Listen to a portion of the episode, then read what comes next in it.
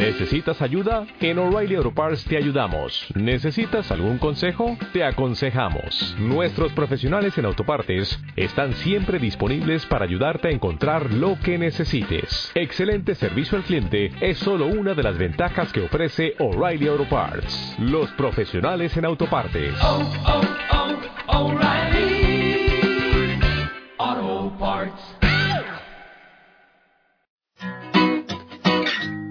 Aquí comienza En Ruta, patrocinado por Molino de Gofio El Sausal, Solo Gas Canarias y Restaurante Los Chasneros.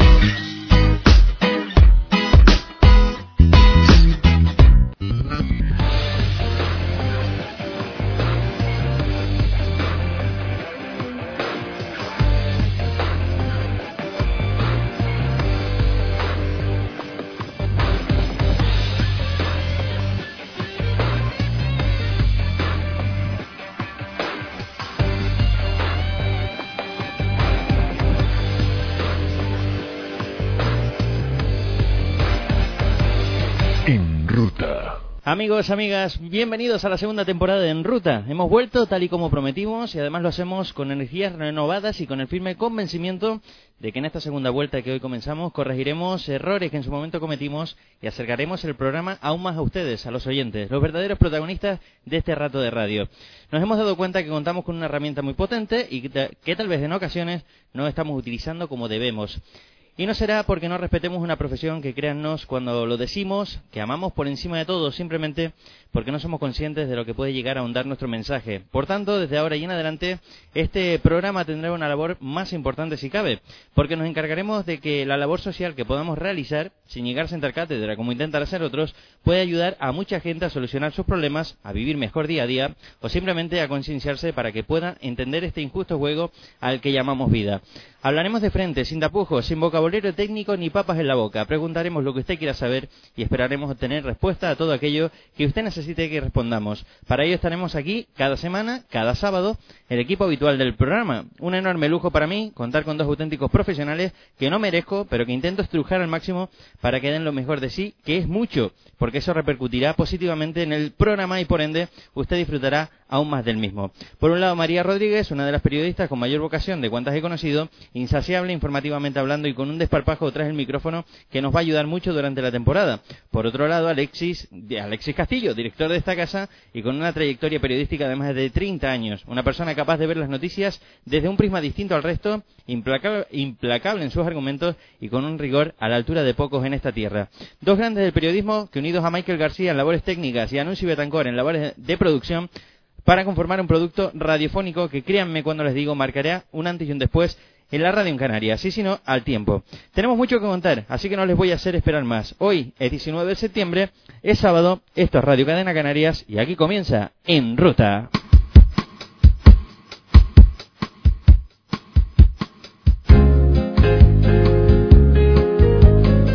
Y saludamos ya a esta hora de la mañana a don Alexis Castillo. Alexis, buenos días. Vamos a ver si te pillo porque ya te... te- te- te- ahora, ahora. A ver, ahora. Ahí ahora, estamos, ahora. ahí estamos. Muy buenos días, don Jeremías Rodríguez. Aquí estamos, eh, acompañado, encantado. Y bueno, yo alucinado. ¿a ¿Cuántos días has tardado en escribir ese discurso? De... Cinco minutos. Vale, pues si tienes la esperanza de que te suba el sueldo, pues lo llevas fatal. Pero bueno, Lo te ha quedado llevamos, muy ¿no? bonito. Te ha quedado muy bonito, ¿eh? Oye, había, había ganas de radio, las cosas como son. Eh, La pregunta es, por eh, la gente que ha oído eso de más de 30 años de radio, dirá, ¿qué edad tiene este hombre? ¿60? ¿Galindo? 35. Bueno, eh, 35 años de radio dijiste. No, no, 30, 30, pero tú tienes 35. Aparentas 20. eso Me cuido bien, Julio Iglesias, que somos amigos y de, de vez en cuando intercambiamos trucos. Me parece, mientras no intercambien mujeres, vamos bien. No.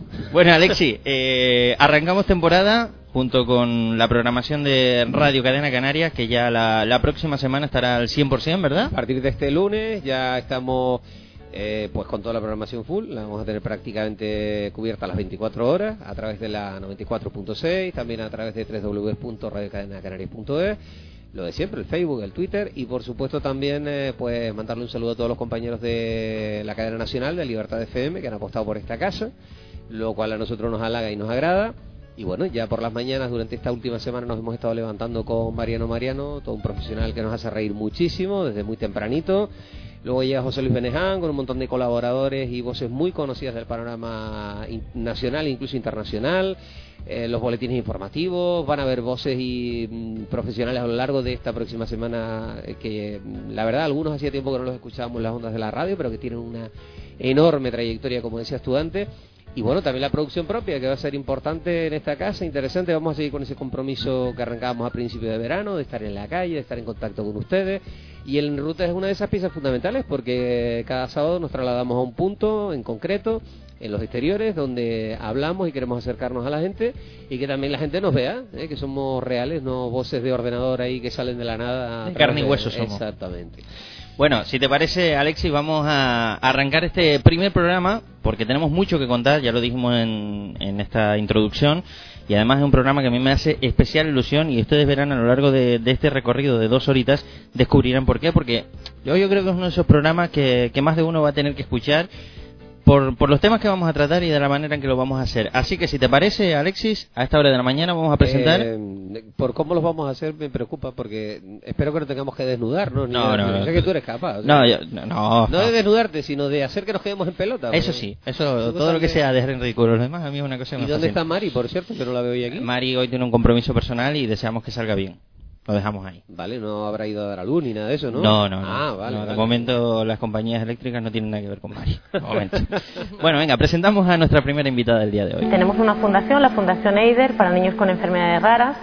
La creamos precisamente porque mi hijo pequeño tiene una enfermedad rara, eh, no había, no había ningún diagnóstico, no encontrábamos ni profesionales, ni organizaciones, ni absolutamente nada, ningún organismo, ni personas que nos diesen respuesta a la situación de nuestro hijo pequeño creamos la Fundación Eider y a partir de ahí ha sido pues una, una odisea, una maravillosa odisea, pero con muchos altibajos, una montaña rusa emocional y también a la hora de investigar, de buscar pues todas las salidas, todos los tratamientos y todas las, las cubrir todas las necesidades de nuestro hijo pequeño. Él nació con una complejidad muy grande, tiene una alteración genética que, según dicen los científicos, y digo según dicen porque no es así, es incompatible con la vida. Eider ha demostrado que la ciencia se equivoca y que realmente, pues, si se dota de las herramientas necesarias, se le da la oportunidad y se lucha porque eso pueda llevarse a la, práctica y se le da lo que necesita, pues se puede llegar a, a vivir en, no solamente en buenas condiciones, sino en óptimas condiciones. Ha sido y es muy duro, ha sido y es muy duro porque realmente hay que estar continuamente investigando, formándose, preparándose y, estar siempre pues eh, con un alto, un alto mm, estado de lucha para poder afrontar cada día. Bueno, pues ahí teníamos a nuestra primera invitada del día de hoy. La saludamos ya en sintonía de Radio Cadena Canarias, Jessica Portillo. Buenos días. Buenos días, muchísimas gracias. ¿Qué tal? ¿Cómo estás? Muy bien, ilusionada, feliz, contenta muy bien. Oye, te aseguro que después de 13 años que llevo detrás del micro, es la entrevista que más ilusión me hace. Bueno, qué lujo. No, no, no te lo tomes como un lujo. No, hablábamos fuera de antena, la verdad que, que si antes te, te tenían estima, ahora es que ya me parece una auténtica superhéroe, porque es auténticamente alucinante. Eh, antes de nada, ¿cómo está Aider? Bueno, Eider ahora eh, está increíble, está imparable. Tiene una energía brutal. Eh, de repente, claro, ha ganado tres kilos y medio, que para él es muchísimo y se siente fuerte, se siente enérgico, ahora ve que se puede trasladar a coger algo, ya no tiene que levantar esa manita, sino que dice, bueno, busco estrategias para llegar yo solo. Entonces de repente lo ves como con su mirada ya está diciendo, bueno, voy a, voy a ver cómo llego ahí. Entonces lo ves que empieza a mover la pierna para un lado, la otra para el otro, intenta bajarse del sillón. se ha vuelto pillo. Sí, sí, sí, sí, sí, sí, sí. Está increíble. Sonríe muchísimo. Y, y, está empezando a verbalizar de nuevo, a utilizar palabras. Entonces, estoy contentísima, la verdad. Hemos buscado en, en hemerotecas las noticias que, que, comenzaban a publicarse sobre el caso de Eider. Eh, yo personalmente la primera que encontré fue del año 2012, estamos hablando ya hace tres añitos, con Eider precisamente con dos años aproximadamente de edad. Eh, desde entonces hasta ahora ha habido una evolución increíble, ¿verdad?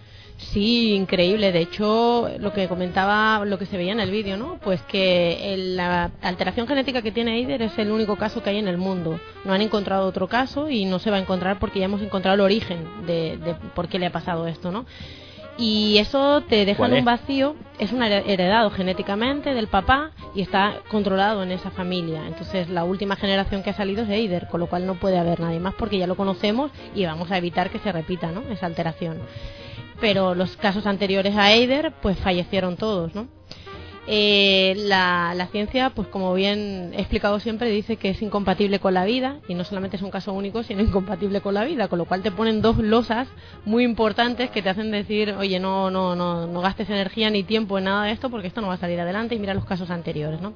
Eider para mí es un revulsivo que ha demostrado que la ciencia se equivoca que los humanos nos equivocamos y que cuando lo digo siempre pero es real que cuando se le pone toda la fuerza toda la intención toda la energía el amor pero no nos olvidemos las herramientas necesarias para que él lo pueda lograr se logra se logra Te lo preguntaba fuera de fuera de antena y me gustaría preguntártelo también ahora que estamos en antena, en el aire, ¿no?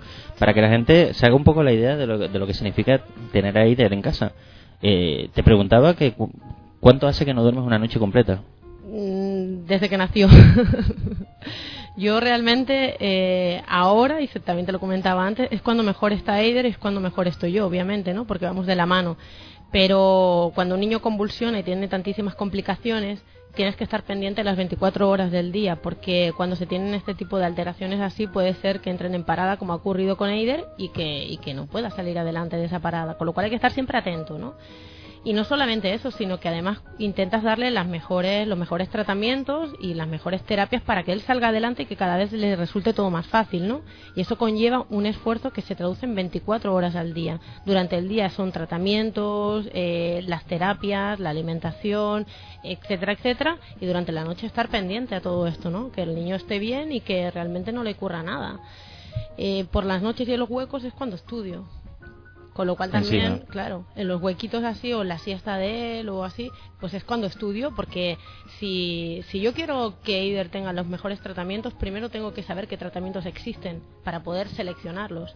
Pero no solo eso, sino que cuando te encuentras en un vacío así en el que nadie quiere aplicárselo, al final te tienes que hacer tú, una persona lo suficientemente eh, con fuerza, ímpetu y credibilidad como para poder llevarlo adelante tú mismo. Porque al final el niño depende de todo eso, ¿no? O sea, en tu caso, la terapia de choque gana fuerza. En este caso, la terapia de choque gana fuerza porque no tengo otra opción. Es la única. claro, no existe otra opción. La siguiente sería abandonarlo. O sea, o lo abandono o intento salvarlo. E intentar salvarlo en las circunstancias que tiene Eider es volverte loco para conseguir todo lo que el niño necesite. Porque no es que yo solucione con un determinado, tratando un determinado tratamiento o un, o un órgano. Es que yo tengo que tratar todos los órganos y además intentar que tenga las mejores condiciones para que eso que estoy tratando pueda materializarse. Con lo cual es todo, es decir, estamos hablando del páncreas, del hígado, del, corazón, de las arterias, de la, la cabeza, la epilepsia, tumores, todo eso añadiéndole que el niño tiene que sentirse feliz, con amor y haciendo las terapias que el niño necesita para que pueda caminar, evolucionar, que a nivel cognitivo esté lo mejor posible, etcétera, ¿no? Y eso te digo, es un nivel de exigencia altísimo, ¿no? Yo no me planteo el no hacerlo, también es cierto. Lo hablábamos antes, ¿no? Que, que uno puede decir, oye, ¿por qué me ha tocado a mí? Yo no me planteo por qué me ha tocado a mí. Yo lo que me planteo es para qué me ha tocado a mí. Me ha tocado, y es lo que decía, pues para que ayudando a Eider, investigando, primero estoy cambiando, porque ya no soy la persona que era antes.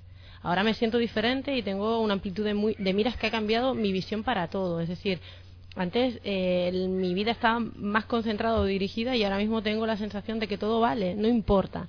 Si, si es para bien, todo sirve y eso te hace ser una persona mucho más generosa, no juzgar y sentir que la gente que está alrededor, cada uno de ellos tiene sus zapatos y sus circunstancias que hacen que tome ese tipo de decisiones. ¿no? Eso lo ha logrado Eider también. Sí, claro, pero es que, a ver, yo puedo entender de que te, te has visto en esa situación, que no ha habido otro, no, no hay otra, o sea, es lo que había, no había otra. Pero yo me imagino que también tienes una responsabilidad, responsabilidad encima que tampoco has pedido. Porque yo me, me imagino qué pasará por tu cabeza, o mejor dicho, explícame qué pasó en tu cabeza cuando escuchaste, por ejemplo, a Juanca, el padre, decir, si no fuera por Jessica, Eider estaría muerto. Sí, eh, yo intento no pensar así. Lo que intento es eh, pensar que Eider es el dueño de su vida. Y como es dueño de su vida, él ha elegido vivir. Es que él quiere vivir. Entonces, mi responsabilidad como madre es hacer que el sueño de mi hijo, que es el más básico y necesario, que es vivir, se cumpla. De la misma forma que intento que mi hija, que no tiene ningún problema de salud, pues tenga las mejores condiciones en todo. Entonces, en el caso de Eider las necesidades son altísimas y tengo que hacer pues llegar al, al, objetivo de cumplir esas necesidades. Y en el caso de Indira, pues son otro tipo de necesidades, pero que también son importantes. Simplemente me lo planteo así, hay que ser más práctico, más objetivo y más en realidad es que mm, la, la, siguiente opción es no hacer nada, te lo digo en serio. La siguiente opción es dejarlo abandonarlo y que se muera. Y esa opción yo creo que es implanteable. Implanteable. Hablamos de extremos, total. Claro, porque un niño que, que realmente ahora no tiene nada que ver las circunstancias en las que está Eider a cómo nació y cómo ha sido su evolución. Afortunadamente, el haber tenido ese tipo de implicación que he tenido ha hecho que Eider vaya mejorando en tantísimo en tantas áreas que hoy día ya está muy evolucionado y muy bien. Es verdad que ahora se necesitan cinco, cinco cirugías, como te comentaba antes, cinco operaciones, pues que son muy importantes, sobre todo una de ellas, pero del resto, tú lo ves, decían que nunca iba a caminar, que no iba a ver, que no iba a oír, que no iba a hablar, que se moriría en una de sus convulsiones porque la epilepsia era muy grave, etcétera. Bueno, pues el niño ve, el niño habla, el niño camina, el niño está mejorando en todo, las cardiopatías ya no existen. ¿Empatiza? Muchísimo. Es súper divertido, Eider, porque como yo he intentado tratar a través del, del sentido del humor el amor, pues él se ha vuelto un poco humorista. Entonces tú lo ves y de repente hace mil virguerías para hacerte reír. Te pone unas caras que yo digo, pero qué feo eres, Eider. Porque te pone unas caras para hacerte reír y eso lo hace cuando ve que tu energía está como Dios mío, pero ¿para dónde tiro ahora? Y lo ves él haciéndote guiñotes, caras así, o cogiéndose, quitándose el paquete, o haciendo tonterías, ¿no? Porque está intentando hacerte reír. Digo, pero que es que, es que, es que tiene un valor incalculable. Pero incalculable, que alguien que está en esas circunstancias no piense en él para hacerte reír a ti. O sea, es la generosidad más pura que pueda existir. Y él hace las cosas sin, sin esperar nunca nada a cambio. Jeremías me pasa la pelota, y yo he estado escuchando atentamente y con tranquilidad, eh, pero yo realmente solo tengo una pregunta que hacerte, eh, y es sencilla. ¿Qué pasa cuando se apaga la luz, cuando todo se tranquiliza, cuando te quedas sola, cuando desaparece todo este, que no ha desaparecido, sigue estando ahí? Comentaba que hace un minuto donde nos encontramos hoy, eh, me preguntaba una de las chicas que trabaja aquí, ¿es la madre de ahí de verdad? Sí, sí, sí. Pues, eh, ¿pero qué ocurre cuando se apaga la luz? Cuando todo este lío que ha habido, todo este movimiento, y te quedas tú sola ahí en casa, eh, con, con, toda esta situación, ¿qué es lo que pasa en ese momento por tu cabeza? Bueno, eh, pasan muchísimas cosas por la cabeza. Yo soy una persona que está continuamente pensando y creando y, y, afortunadamente eso me mantiene pues fuerte, ¿no? Mm.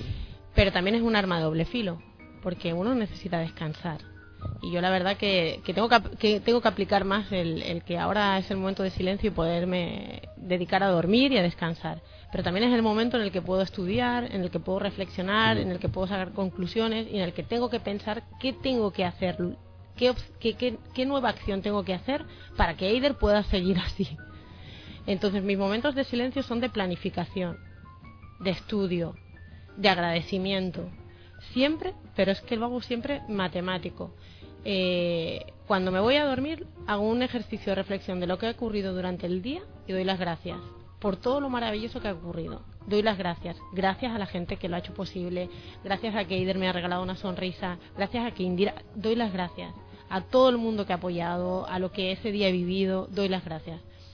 El siguiente paso que hago es decir, ¿qué puedo hacer mañana para que sea un día mejor? Y entonces lo planifico así. Y el tercer paso es hacer un repaso de lo que tengo que hacer de tratamiento o una técnica que quería estudiar y no he podido estudiar o los correos que tengo pendientes o una revisión de cosas que yo diga, bueno, pues a ver cosas que estén pues ahí sueltas sobre todo los niños que están eh, dentro de la fundación o las mamás que hablan conmigo, muchas veces tengo tantos, tantos, tantos mensajes que, que yo me vuelvo loca. Yo les digo, mira, si es algo urgente, llamadme por teléfono, porque por, por WhatsApp tengo 300 mensajes de gente que le pasa cosas con sus niños, ¿no? Yo le digo, si es urgente, por una llamada por teléfono, porque para ti es un WhatsApp, pero a mí me llega a lo mejor que hace 300, ¿no? E intento pues agilizar ahí, empezar a mandarle la información pues de tratamientos, de personas de contacto y todo eso, ¿no? Para mí las noches son movidas. Iba a decir que la noche, bueno, que decía cuando se apaga la luz, mm, no se apaga la luz por lo que veo y de hecho verás amanecer más de una vez, ¿no? Sí, me ha pasado eso mucho. Pero ahí cuando yo digo, wow, y ahora ya es de día, ¿y ahora, qué, hago? me ha pasado muchísimo. Y ahora digo, bueno, pero hasta mañana ya no duermo, hasta esta noche ya no duermo otra vez. O sea, la sensación es así. Pero también es verdad que hay momentos de efervescencia en que también se necesita esa creatividad y el, mm. y el hacer todo eso. Y hay que agradecer mucho, mucho. Eh, otra pregunta eh, directa. Diez años vista, ¿cómo ves a Aider? ¿Cómo ves tu vida? ¿Cómo ves la de tu hija? Que también está ahí, que es importante. Ahora hablaremos de Indira, porque eso también lleva a tela. Sí, totalmente. Eh, sí, lo hemos hablado él y yo antes y sí. ¿Cómo lo veo dentro de 10 años? Pues lo veo muy bien el panorama, sinceramente. Porque Eider me ha demostrado que desde lo más difícil que es tener todo en contra, se puede. Imagínate cuando ya están las cosas funcionando y respondiendo bien. Entonces lo veo muy bien. De hecho, yo creo que dentro de 15 años tú le estarás haciendo una entrevista a él y él te estará explicando cómo ha ocurrido todo y cómo sigue ayudando. Estoy convencidísima. Porque eh, hay, una, hay una sensación cuando tú estás delante de alguien y tú le miras a los ojos, estás viendo más allá. Y la mirada de, de, Eider es de fuerza, de seguridad, de amor, de inteligencia. Tiene una mirada muy inteligente, lo entiende todo. Lo que tiene una limitante que es física y todo eso lo estamos solucionando. Entonces lo veo muy bien. Estamos logrando que las cosas que están haciendo que él no pueda ser la mejor versión de sí mismo, pues que se estén resolviendo. Y él es muy, muy, muy, muy, muy, muy agradecido con todo eso. A otro niño le haces una terapia y a lo mejor tienes que repetirla para, para que la recuerde. Eider no, tiene una memoria pero prodigiosa. Ha desarrollado conexiones neuronales para poder sobrevivir que ahora le están, bueno, están, está resultando mucho mejor que, que si seguramente no se hubiera, si fuese un niño normal, ¿no? Normal lo es, pero me refiero que no tuviese todo este tipo de alteraciones, ¿no? Eh, el otro día, precisamente hablando con, con una doctora en el hospital en Boston, me decía, es que este niño es muy inteligente, pero muy inteligente. Claro, ha tenido que sobrevivir sin poder hablar, sin poder ver, sin poder oír, y ahora tiene todo eso. Con lo cual, ha hecho que todo eso, ese aprendizaje, porque incluso él escuchaba a través de los huesos. Yo trabajaba con la percusión para que él empezase a, a reconocer lo que eran los sonidos y poder hacerlo una persona que no que pudiese sobrevivir, porque al final los instintos primarios son los que te dejan sobrevivir, que son el olfato, una serie, bueno, lo que rige el, el cerebro reptiliano. Él no tenía ni eso siquiera, ni siquiera podía tocar una textura porque le provocaba dolor, con lo cual era muy difícil que sobreviviese. Hubo que enseñarle a que las texturas hay agradables y otras que no son agradables. Él no distinguía si el suelo quemaba a si estaba congelado. Es decir, era una persona que aunque hubiéramos superado todo este tipo de intervenciones, moriría porque no, no entendía su cuerpo y su organismo lo que era algo peligroso. Olía un fuego y él iba a tocarlo. Es decir, no tenía eso.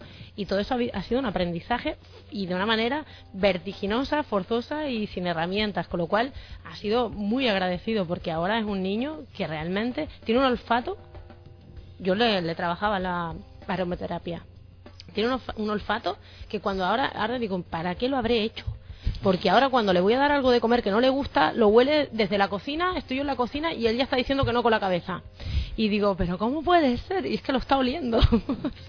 Al final hay una cosa que, que, también es positiva, ¿no? Que no, nos estás hablando un poquito de todo lo que es el proceso y de lo que él ha tenido y tiene y, tiene que intentar, entre todos se tiene que intentar que se solucione o vaya mejor. Pero es una cosa que yo he hecho falta a lo largo de estos últimos años, cada vez que se hablaba del tema de IDER, no se especificaba, ¿no? No se hablaba concretamente, eh, se sabía que era un problema, que era muy grave, que tal, pero has ido dando ahora unas claves en esta última parte que mm, yo creo que son importantes que la gente también las conozca para que se haga una idea, ¿no? Y asuma eh, el nivel de dificultad y de valor y de, de, compromiso que hay que tener con todo esto, porque no, mm, no es fácil ni ha sido fácil, está clarísimo. Claro, pero mira, te voy a contar algo y te voy a explicar el motivo. Esto es un tema muy complicado porque estamos hablando de que es un bebé y un niño y yo me estoy saltando a la torera todo. Es decir, como madre no tengo el derecho a tener a, poder contar todo de mi hijo porque es un menor. Claro. Y yo no le estoy pidiendo permiso y él no tiene la capacidad de autorizarme. Es decir, yo, a criterio de madre, tengo que decidir qué puedo contar de él o no que no le perjudique. Y si yo cuento todas las dificultades que tiene Eider, el pueblo canario cuando ve a Eider piensa en un niño que se está muriendo. Y esa es la energía que queda en ese niño. Y yo no quería eso. Yo quería una energía de personas pensando y creyendo en Eider. Y para eso no puedo ir órgano por órgano describiendo qué le ocurre porque entonces nadie creería en él. Nadie creería en una persona que tú estás diciendo que tiene absolutamente todo afectado. Porque lo que estás diciendo es cómo voy a yo a ayudar a un niño que no va a sobrevivir, pudiendo ayudar a otro que sí. Una causa perdida, digamos. Claro, de hecho estás desahuciado y te lo he dicho a ti. Y sin embargo, no haciendo ese tipo de hincapié o incidiendo en lo que le pasa, pero sí a, a rasgos generales, y yo sí ayudando en particular a todo el que me llamaba, porque eso sí lo hacía por la experiencia de cada uno de los órganos que he tenido que trabajar con Eider, yo lo decía, afecta a todos los órganos. Lo que no hacía era entrar en profundizar qué era cada cosa que le ocurría. Pues gracias a no haber hecho eso, que fue una elección, porque tampoco puedo decidir por Eider, y tiene una hermana también que está escolarizada, y a esa hermana le vienen los niños que su papá le dicen, ay, tú, al hermanito de Indira le pasa esto, esto y esto, y esa niña tiene que estar en clase con unos niños que le están diciendo que su hermano se va a morir. No puedo hacer eso. Eso no lo puedo hacer, jamás lo podría hacer. Hay que tener hay que reflexionar mucho cuando se habla de un niño. Y hay que reflexionar mucho más cuando la consecuencia puede afectar a, a, su propio desarrollo, ¿no? Entonces, yo creo que en ese sentido, aunque seamos criticados, pero creo que lo he hecho por el bien de Eider y me ha demostrado la experiencia que así ha sido. Todo el mundo ha creído en Eider. Y, y mira quién es Eider ahora. Os los voy a contar. Mira, Eider tenía cuatro cardiopatías que eran muy graves. De hecho, pensaban que iba a morir. Pues esas cuatro cardiopatías, sin ningún tipo de intervención quirúrgica, pero sí con un tratamiento de medicina ortomolecular que le hago yo, se han resuelto solas. Solas no, con el tratamiento, me refiero sin cirugía. Es decir, que ahora ya no tiene cardiopatías. Su corazón, como ha estado sometido a tanta presión y a tanta inestabilidad, ha tenido que fortalecerse. Y ahora mismo tiene un corazón que podría ser hasta deporte de élite. Imagínate. Yo te puedo contar esto ahora, pero no te lo puedo contar cuando me están diciendo que se me va a morir. No te lo puedo contar. Entre otras cosas porque yo me tengo que enfrentar a decirte eso, a, ir y mirarle a los ojos a Eider con ese pensamiento y a cuando yo estoy en la calle que una señora se acerque y lo vea así. No lo puedo permitir. No puedo. Sería un error. Y como te digo, Eider ahora tiene esas cardiopatías resueltas. Eider tenía el páncreas muy dañado, muy, muy deteriorado. Le afectaba la insulina tiene el páncreas ahora mismo en estado óptimo. Su hígado estaba completamente bloqueado, de hecho ni siquiera detoxificaba las toxinas y estaba continuamente intoxicado por él mismo y entonces convulsionaba, convulsionaba, entraba en parada porque tenía las cardiopatías. Ahora tiene su hígado bien. Es decir, tiene el páncreas, el hígado, los pulmones, el corazón perfectos. Imagínate, el que no, el que supuestamente iba a morir porque tenía todo eso y mucho más. Tenía epilepsia, epilepsia grave, y no se le podía controlar. Tenía un foco epileptógeno en el cerebro muy grave al lado de un tumor que estaba afectando a todo, incluso al cuerpo calloso, una desmineralización de la neurona. Bueno, pues el niño no tiene ahora ningún tumor en la cabeza por un tratamiento que se le hizo, no tiene foco epileptógeno y las neuronas están en, en un estado muy óptimo. Ese es Eider, un niño que no hablaba, que no veía, que no caminaba. ¿Qué es un milagro? A ver, es mucho esfuerzo, muchos tratamientos y creer en él. Porque cuando tú le estás dando algo a un ser al que amas, tienes que demostrarle que eso que le estás dando crees en él, porque así lo va a recibir. Yo siempre lo he dicho, la medicina para mí es la excusa que tenemos para demostrarle al otro que lo amamos. Pero si esa pastilla se la das con rabia, mm. te garantizo que no hace el mismo efecto que si la, si la das creyendo en que el resultado va a ser el óptimo. Eider, por ejemplo, eh, hay un tumor que sí, que lo sigue teniendo, y, hay que incluso quitarle el coxis, el, hueso del coxis, porque el tumor está afectando y ha entrado dentro del hueso, que se debería haber quitado hace tres años, pero que por la cuestión económica no pudimos y no se le pudo quitar y que, y que hay que quitárselo. Yo he estado reunida con los cirujanos que van a intervenir, que van a hacer la operación, y estoy tranquilísima. Y te puedo decir que estoy tranquilísima porque eh, es una persona que además me escribe todos los días un WhatsApp para ver cómo está el niño y, y me ha enseñado, porque soy muy, muy, muy, muy exigente con la información y le, he dicho cuántos niños ha intervenido, cómo es el resultado de esos niños, qué edad tienen ahora, hay algún caso mayor ahora ya con el que yo pueda hablar. Yo hago todas las cosas así, o sea, a mí no me vale esto y me lo trago y así voy, no. Por eso Eider también es quien es. Entonces, he tenido la oportunidad de que realmente cuando ven que es para un buen uso, pues te dan la oportunidad de, conocer esos casos y todos los resultados han sido maravillosos. Y en el supuesto caso que no va a ocurrir, porque no va a ocurrir, de que algo vaya mal, está en las mejores manos para que puedan revertir ese, ese tipo de, problema que pueda surgir, ¿no? Eh, hay otras intervenciones, por ejemplo, en el ojo, pero que no entrañan ningún tipo de riesgo. Otras intervenciones en el oído, tampoco entraña en riesgo, o sea, cualquier intervención entraña riesgo por la propia anestesia porque es cirugía, pero me refiero que no hay, ellos ya estando Eider como está, no ven que haya mm, una mayor complicación o que no se le pueda hacer. No se le podía hacer en el estado en el que estaba. Era un niño con 9 kilos de peso con 5 años, con la mejor alimentación y el mejor tratamiento, pero era imposible encontrar el motivo de por qué había fallo de absorción de nutrientes. No había manera. Yo aquí lo intenté, en Canarias lo intenté en Pamplona, lo he intentado en todos sitios, se le hacían pruebas, pero no acertaban con qué tipo de pruebas se estaba haciendo. Hasta que llegó Boston y después de una batería de pruebas que tampoco acertaron a la primera, consiguieron una de las pruebas que nos dijo que estaba ocurriendo y a partir de ahí, digo, a tres kilos y medio de peso sin haber modificado absolutamente nada de su alimentación. Es más, algo que me enorgullece muchísimo, que me da fuerza y, ratifica que es la línea adecuada, es que eh, en el propio hospital, mmm, bueno, imagínate, aquello era una odisea, es el único caso en el mundo, ellos tenían los informes de, de Eider y cuando empezaron a hacerle pruebas estaban asombrados porque decían, ya no tienen las cardiopatías, pero ¿qué has hecho? ¿Pero qué has hecho? ¿Qué has hecho? Porque eso no es remisión espontánea de la patología, tienes que trabajar la arteria para que la arteria tenga el calibre adecuado, no es de forma natural. Entonces ellos decían, ¿pero qué has hecho? ¿Qué tratamientos has hecho? Se estaban pero eufóricos e interesadísimos en todo lo que había pasado, ¿no? ¿Qué ha pasado con el páncreas? ¿Pero por qué el hígado no estaba? Pero bueno, yo les explicaba también súper apasionada porque digo, ¡Oh! es en Boston, esto está así, yo era dando saltos, ¿no? Y encima ellos quieren saber de mí, o sea, tengo credibilidad. Ya no soy esa madre loca con un niño que nadie quiere, desahuciado, y esta es otra madre que lucha por su hijo. que ahora ya tenemos en cuenta que el tratamiento que se le ha dado, que es multidisciplinar y multifactorial, no es una sola cosa, ha funcionado y se puede aplicar a otros. Entonces eh, vino la farmacéutica, se llevó todos los nutrientes que yo tenía, se fueron a analizarlos, venían y me preguntaban, ¿pero esto qué haría? Yo, no, esto es un principio activo que funciona así para eso. Vale, vale, vale. Lo, lo, lo metieron todo en el, informatizado en el programa del laboratorio y de, farmacia.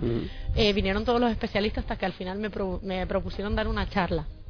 Entonces, cuando me propusieron dar una charla, yo iba, además estaba mi hija Indira, y yo le digo, mami, que les tiene que contar unas cositas a los médicos, pero como es que son tantos, tantos, tantos, que viene uno y venga, y se van otros, y vienen otros, y vienen otros, pues se lo voy a decir a todos juntos. Y claro, yo iba a una charla así, a explicarle a eso, a los médicos entonces de repente voy con Indira y vemos una... Yo iba perdida a donde tenía que dar la charla, la sala de, conferencia, y yo me asomo y veo toda una sala completamente llena de gente y digo, me caché la mar, que van a dar aquí. Ellos están continuamente dando conferencias de médicos que vienen de fuera. Y yo digo, van a dar una charla y me la voy a perder por la mía. O sea, una rabia, un coraje, ¿no? y era la tuya. Y era la mía.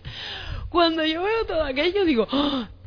Y hablo con la doctora jefe y me dice, ¿quién es quién, el público mío? ¿Quiénes son? ¿Quiénes son? Y ella me mira y me dice, médicos, eh, químicos, eh, farmacéutica, ATS, empresarios, padres, directivas. yo era, ¡Ah!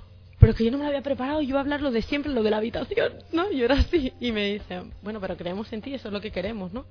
Y entonces yo digo, ¡guau! Mi bolso, mi bolso. Y llevaba un PowerPoint de una, de una conferencia que di en el Colegio de Médicos de, de Gran Canaria, de las jornadas de Agüima. Y digo, ¡Ah! ¡mi pendrive! ¡Ay, aquí, venga! Bueno, me pusieron un ordenador y tal, y yo toda chula, digo, por lo menos parece que me haya preparado esto, porque yo iba a otra cosa.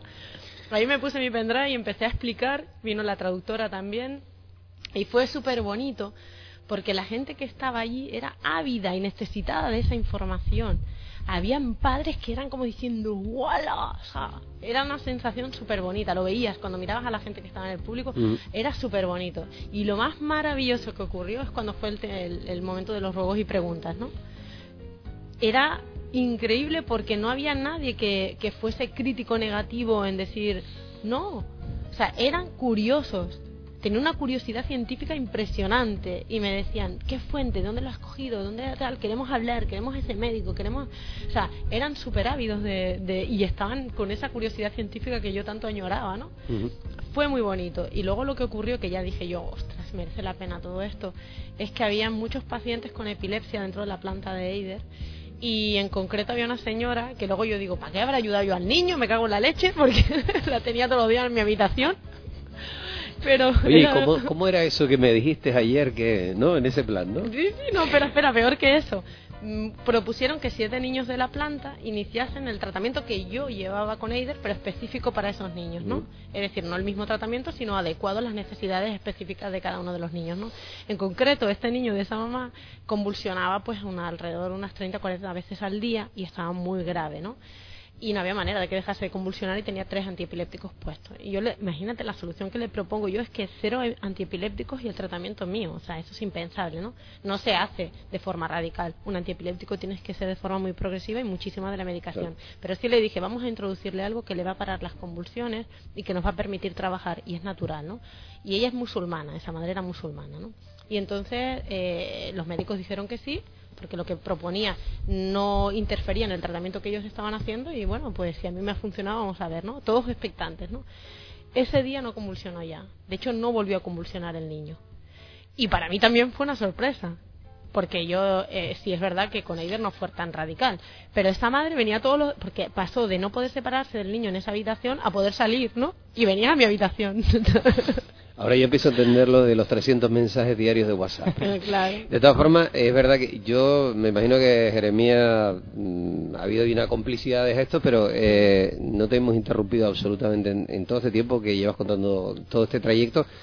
Porque además vemos que, o yo por lo menos percibo que no es solo eso que tú decías al principio, la lucha de una madre, coraje y tal, no, sino que es prácticamente lo tuyo es una pasión, ¿no? Es, una forma de vida que esto se ha convertido, yo creo que no hay otra manera de hacerlo tampoco, ¿no? En una forma de vida y que y que bueno que, que la está llevando yo estoy sorprendidísimo creo que es la primera vez que sinceramente te oigo hablar de esta manera en un medio de comunicación contando todo esto contando esta forma esta experiencia eh, lo que incluso has aportado y todo todas estas cosas que has comentado y yo estoy bastante impresionado porque jamás pensé que esta entrevista de hoy pudiera convertirse en lo que se está convirtiendo, que es todo, toda esta, esta aventura ¿no? que, que nos estás contando. ¿no?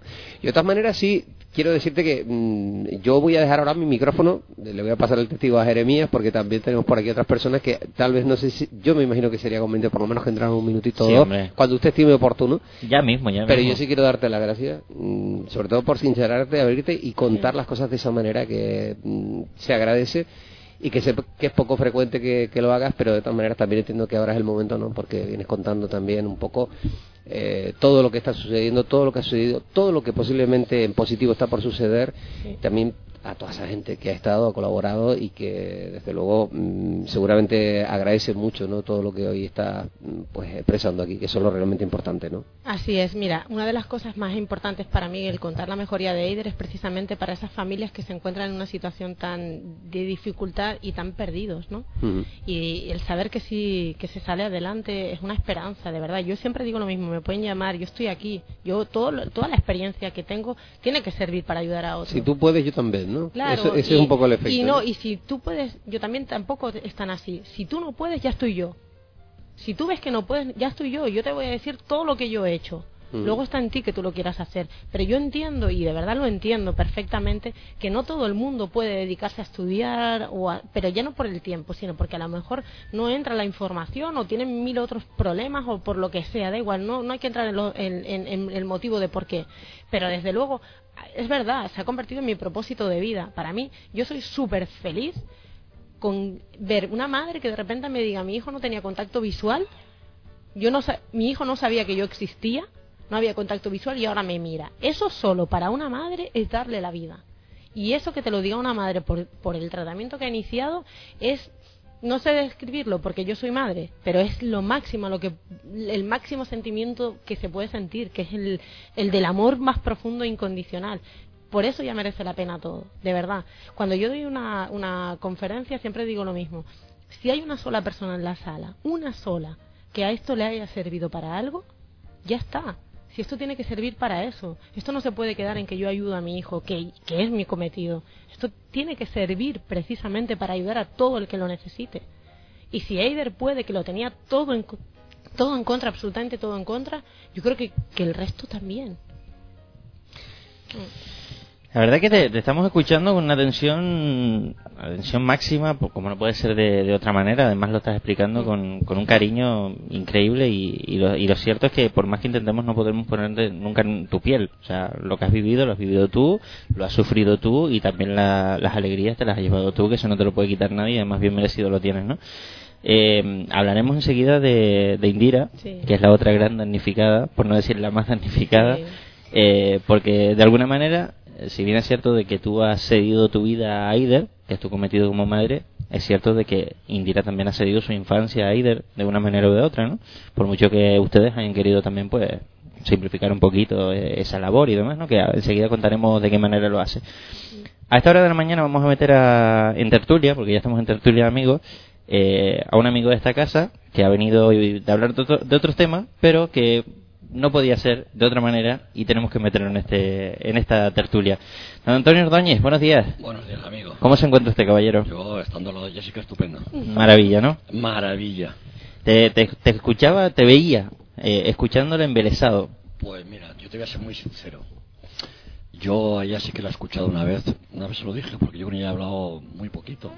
En la laguna, el día que recogimos céntimos, y por teléfono una o dos veces y muy cortito porque hay poco que hablar aquí. Pero sí que la escuché, en- creo que fue en el Canal 13, en la televisión, y la verdad que mm, yo nunca pongo ese canal, porque para mí es un canal facha. Pero mm, no me perdí ni una sola palabra que dijo, pero por dos razones. Que esto es lo importante. Esto es lo importante. Primero el mensaje que da ella. Porque yo a ella no la veo como una madre coraje. Mucha gente la puede ver como una madre coraje. Y eso es un error. Hay que romper eso de madre coraje. Yo la veo como una persona más muy inteligente, es madre, y es igual que fuera padre. Bueno, pues que tiene un hijo o tiene una hija. Y bueno, y lo que ha dicho ella, que es lo más bonito. es el amor, pues ya está, no hay más que hablar. Entonces, escuchándonos se embelesa, ¿no? Pero sobre todo a mí lo que me da ella es mucha mm, gratificación personal y envidia. Envidia de que lo tenga tan claro y envidia de que realmente lo que hace, que esto es lo que yo quiero hablar. Porque yo lo dejo todo muy claro, ¿no? De lo que es, es la hipocresía de la gente. De eso quiero hablar yo. ¿Qué es la hipocresía de la gente? Que además ella antes lo ha explicado muy bien. Yo lo que quiero es que esto funcione, que esto vaya. A mí todo me parece maravilloso, a mí me parece todo perfecto. Pero yo soy, yo no soy como tú en ese aspecto, ¿no? A mí me fastidia mucho la hipocresía, ¿no? Eso me fastidia mucho. Porque yo la he vivido. La he vivido, pues, en el caso de Aider. Y la he vivido en Candelaria y en muchísimos lados, ¿no? Y bueno, y lo único que quiero decir es que los hipócritas que no creen nada, pues la- cualquier persona, ni por muy lista ni por muy tonta, que no escuche estas palabras que ha dicho Jessica y no se queda atontado, ese es que no es ni persona ni en nada. Pero no solamente porque no duerma, que la veo más demacrada, que ella es mucho más guapa, mucho más guapa, y la veo, claro, por el trajín que lleva, Normal. que es lógico, ¿no? Y yo no quiero decir que nosotros sí que no la creemos. No, yo creo mucho en ella, creo mucho en Juanca, pero creo más en Eider todavía que en ellos dos. Y bueno, confirmado lo que una vez le dije por teléfono, el día 10 de octubre hacemos una vela de boxeo, esperamos recoger 4, 5, 6 mil euros, que ese mismo día pues te los queremos entregar a ti o a Juanca, el que quiera de los dos, que vaya a recogerlo directamente, solamente por una razón, no solamente por Eider, sino por la Fundación Eider y por el trabajo que realiza, simplemente por eso. Y acabo, es una pena que gente normal y corriente como yo, como ella y como mucha gente que nos escucha, pues tengamos que solventar los problemas que tenían que solventar otros. Porque simplemente, simplemente, con quitar cuatro dispendios, dispendios, eh, quitar 50 comidas anuales a ciertos cargos públicos, a ciertas administraciones y cuatro tonterías, probablemente eh, esta mujer y su hijo y otros hijos eh, no tendrían que estar como están. Si a lo mejor no hace falta ni quitarlo, lo que hace falta es voluntad, ¿no? No, no, pero no, pero es que como hablan de crisis, como hablan de crisis, yo digo, estamos en crisis. Es una pena que no haya una persona en toda Canarias que esté simplemente para informar de los temas raros, qué pasos hay que seguir. Una persona en Canarias. ¿Cómo que la administración no tiene una persona que cuando nace un niño con una enfermedad rara, que es igual, es igual la que sea, le puede indicar, mira, ve por aquí, ve por allá, esto, lo otro, eh, buscarle información, asesorarla, etcétera, etcétera. Una persona en Canarias, es que no es Seider, es que no es Seider, es que hay más gente, hay, hay un montón de personas, ellos tienen un montón de niños en sus filas. No hay una sola persona de la administración, de la seguridad social, de quien sea, que diga, oye, no te preocupes que por lo menos te vamos a indicar. Y ya no entro en el aspecto económico, porque para mí ellos no quieren limosna ni quieren nada. Luego yo lo que hago, o lo que hacen mis amigos no es limosna, ni es caridad. Eso, los que quieran dar limón y caridad, que no hablen por lo menos con conmigo y con mi gente. Es simplemente sensibilidad, eh, eh, lo que no hacen los que nos representan tendremos que hacerlo los demás. Y, lo más importante, a la buena gente no se le puede dejar sola. Y Jessica es muy buena gente, Juanca es muy buena gente, y ahora sí que acabo. Y a toda aquella gente que durante muchísimo tiempo me han mandado mensajes, a mí nunca lo había dicho Jessica, y que me decían, pues bueno, que coches y chalés, historias y rollos y tal y cual, y vídeos y mensajes grabados, etcétera, etcétera, que se tomen una tila. Y que la mejor excusa eh, es eh, decir cosas que no son para no hacer nada y para poner granos y cosas en el suelo para caminar mal. No quieren hacer nada, no hagan nada. Vamos a seguir con la ilusión de Jessica, de Eider, de Juanca, de los niños de la fundación. Y el que quiera colaborar estupendo y el que no, pues no pasa nada. Y lo más importante, Jessica es una fuente yo sé que no es doctora, pero es una fuente de información que aquí es lo que hemos escuchado, vamos. Lo que hemos escuchado aquí, ¿eh? mm, tela. Yo me pegaría dos horas escuchando, la verdad. Y yo también, yo también lo que y Jessica, gracias, de verdad, sinceramente te lo digo, ¿eh? Yo estoy muy animado por lo que estás haciendo, muchísima gente te está siguiendo, y nosotros, por lo menos en la parte que nos toca, no, en la medida que podamos, estamos con la campaña de solidaridad, el día 10 hacemos una obra de bolsa en Candelaria, en el pabellón y lo que se recoja todo para la Fundación Eider y vosotros haced lo que tengáis que hacer. Muchísimas Punto. Gracias. Muchísimas gracias. Yo creo que el mensaje de Antonio quedó claro. ¿eh? No fastidie, o sea, no ayudes, pero no estorbe. Un poco la idea, ¿no? Sí, pero Antonio me parece que tiene las cosas tan claras y es porque realmente también es la experiencia. O sea, yo. Los palos que ha alcanzado también. No, no, pero es real, es la experiencia. Y, y hay una realidad. Mira, quien quiere hacer algo lo hace y quien no busca una excusa. Pero los que buscan la excusa, por lo menos que no molesten, ¿no? O sea, que se dediquen a hacer otra cosa. Que sí es cierto micro. Eh, ahí está. Se fue. tocamos un cable. A ver, ahí está. Ahora, ahora. Que lo que sí es cierto lo que dice Antonio, mira.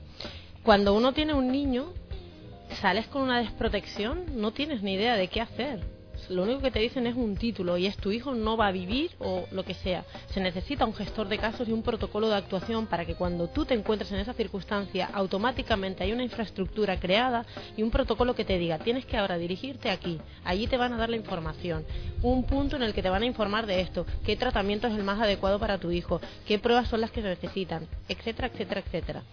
Eso es básico y necesario. Yo llevo solicitándolo por escrito mucho tiempo, porque es necesario. Y no, cuando la gente habla de enfermedades raras, claro, todo el mundo piensa, o entiende que cada caso es diferente y que, bueno, es muy difícil crear un protocolo de actuación. Eso no es cierto. El protocolo de actuación se hace específico, pero hay un protocolo general que después ya te va a ir diciendo a qué especialidades o qué especificaciones tienes que ir haciendo, pero tiene que haber un protocolo general. Porque lo que no puede ser es que esa familia salga con desprotección y que tenga que irse a internet a ver si encuentra a alguien que le pueda ayudar y que después el médico de turno te diga, no, no mires internet, que es una fuente errónea de información. Dame alternativas, dame posibilidades y ten la humildad suficiente como para decirme, yo no soy el médico profesional adecuado, pero te voy a derivar a este centro que está donde sea, porque es mi hijo y es el amor de mi vida y a mí no me puedes hablar de dinero, me tienes que hablar de soluciones y tratamientos y me lo derivas a donde lo tengas que derivar porque es un niño que tiene los mismos derechos que otro niño que ha nacido sin ninguna dificultad para que mi hijo tenga el mejor tratamiento. Pero eso no existe. Y entonces nos vemos que los padres vamos perdidos, corriendo por ahí desesperados, luchando sin saber a dónde ir, perdiendo muchísimo tiempo que es vital para nuestros hijos y luego pidiendo dinero. Claro, ¿qué vamos a hacer? ¿Cómo no vas a pedir dinero para salvarle la vida a tu hijo o el tratamiento a tu hijo o una silla o lo que sea? Claro, tienes que pedir. Pero a mí que me venga cualquier persona en este mundo y que me diga si a alguien le apetece pedir. Y máxime porque tienes un hijo que ha, nacido con una serie de necesidades y que yo cotizo a la seguridad social y yo pago y de repente no tengo ese derecho porque mi hijo se sale del protocolo que tú has creado y no, no, pues cámbialo. Si ese protocolo no existe, pero si los casos, cámbialo. ¿Por qué no hay un especialista, un neurólogo especializado en enfermedades raras? ¿Por qué no hay un psicólogo especializado para las familias con enfermedades raras? ¿Por qué no hay todo ese tipo? Si hay más de 30.000 casos ya en Canarias. ¿Por qué? ¿Por qué me tengo que ir yo a pedir y a, vivir de la solidaridad de la gente para poder ir a tratar a mi hijo, que se ha demostrado y se va a demostrar más todavía, que mi hijo es el centro y el hospital más adecuado? ¿Por qué tengo que pedir yo dinero? ¿Por qué? Y por lo menos si me veo la necesidad de pedirlo porque yo entiendo que hay muchos niños y no se puede, por lo menos no critiquen. ¿Vale? Porque para mí es muy difícil levantarme todas las mañanas a decir necesito dinero porque mi hijo se me muere. Hace tres años que viste el primer vídeo. Hace tres años debería de haber sido operado Eider. Hemos tardado tres años en poder llevar a Eider a Boston. Y aún hay, aún hay gente diciendo barbaridades. Jessica, perdón un momentito. Y algo que no has dicho. Y es que si en esta comunidad autónoma fueran inteligentes, fueran inteligentes, y hablo de los políticos, una mujer que ha ido a Boston, que viene el niño con mucha mejoría. A empaparse. O un éxito interior. Lo que había que hacer Empaparse. es eh, algún responsable sanitario de aquí conocimientos ir allí a empaparse, porque eso porque eh, eso que se genera allí que lo traiga para acá. Efectivamente. O sea, ya, fíjate qué tontería tan importante. Ahí hablamos de la curiosidad científica de lo que contaba yo antes. A Los señores estos, yo vine de España, una madre sola con un niño a contarle y ellos estaban que se volvían locos y no solamente atendieron, sino que se informaron y lo aplicaron, rapidez. Dijeron, Claro. esto funciona, lo hacemos. Pero al revés vienes aquí y es como decir, bueno, ya es para Eider, solo para Eider. No, eso es falso y lo digo ya, eso es mentira. Mentira. Lo que funciona para Eider funciona para otros niños porque es un ser humano. Y si funciona para su páncreas, da igual que tenga una enfermedad rara o una alteración genética, es un páncreas, que es un órgano, y ese órgano es igual para todo el mundo. Lo que se hace es abordarlo de manera específica para cada caso. Pero es mentira. Cuando se ayuda a Eider, se está recabando información que ayuda a todos aquellos niños que tengan las mismas alteraciones que tiene él. Pero algo que es tan sencillo que en Boston lo tenían súper claro, aquí es como... No se entiende. Parece matemático, tal y como lo planteas, ¿no? Claro, pero es así. A más B, igual C. No Claro, tiene claro, ciencia. claro, pero es que es matemático. ¿Cómo, cómo, o sea, la ciencia dice, Eider es una enfermedad que tiene incompatible con la vida. Vale, me dicen eso. Vamos a poner a Eider delante, tiene cinco años. ¿Qué he hecho? Órgano por órgano. Si es que esto es así. Lo que pasa es que necesitas tiempo, dedicación, investigación, los tratamientos adecuados, el Dinero, personal y todo. dinero. Claro. Vale, yo puedo entender y lo entiendo y, y lo disculpo que no encontremos un médico que pueda hacer eso.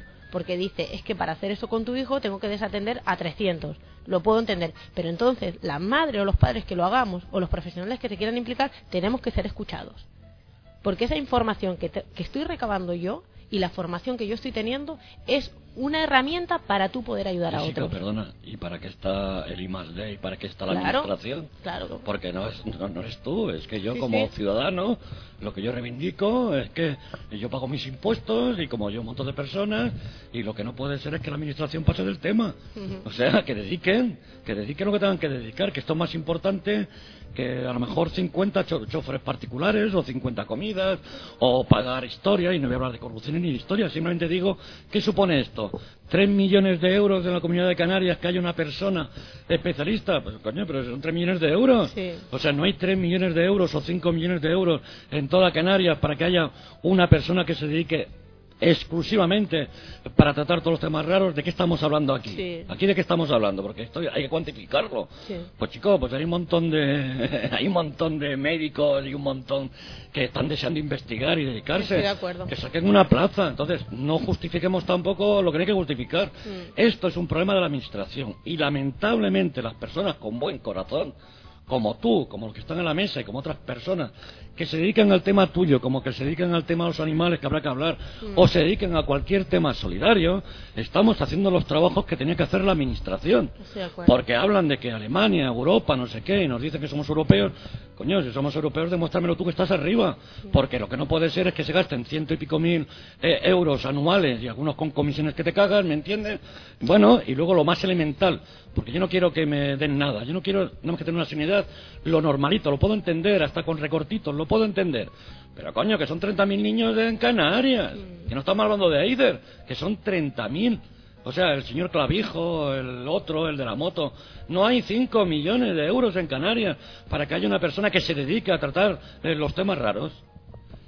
Es que eso es lo que hay que pensar. Una- yo siempre lo he dicho que hay que abrir una línea de acción en la que haya investigación y que se trate estos casos. No puede No. ser, yo en este, no puede ser que yo, se tienen que poner en la, en la, en la situación de que con un niño con muchísimas dificultades uno tiene que enfrentarse primero a pedir, a investigar, a mantenerlo, pero es que encima tienes que someterte a un viaje que está a la otra parte del mundo en la que te encuentras que no sabes ni que vas a encontrarte porque ves que aquí no te atienden. Pero Jessica, ¿y, Dices- si, y si no, y si no se hubiera podido pagar el viaje? Bueno, ¿Qué pasaría con tu hijo? No, no, bueno. Pero perdona, es que aquí Claro. estamos hablando, pero es que Claro. a mí esto me gusta generalizarlo. Sí. Si aquí de lo que estamos hablando es Eider, tema fundamental, evidentemente, porque mucha gente ha colaborado, pero yo no hablo de Eider. Hablo de cualquier niño que hay en Canarias que por H o por B, Sí. porque sus padres no han sido capaces, porque no hemos sido capaces de escuchar. Lo que- las razones que sean, cualquier niño que nace con una enfermedad rara y que realmente no se pelea por él, por las razones que sean, bueno, pues que se mueran.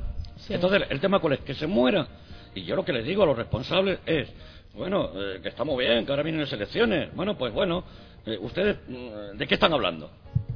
O sea, A mí me han propuesto sedaciones paliativas para Eider, ¿eh? Ah, Imagínate. pues imagínate. El decir, bueno, es que... O sea, decadencia total. Sí, sí, sí, sí, sí, sí, sí. Pues ya me dirás tú, a mí me dicen eso como padre y ruedan cabeza. Sí, claro. sí. Pero literal, o sea... Imagínate, entonces eso no, es per- no, no se puede permitir. Y, a- y además, si nos ponemos desde el prisma de- del caso de Jessica en cuestión, eh, tú has tenido que, que sufragar unos gastos que a otras familias le vas a ahorrar una pasta porque ya tienes la información Ah, que has tenido que pagar tú. Mm, Efectivamente, sí, así es.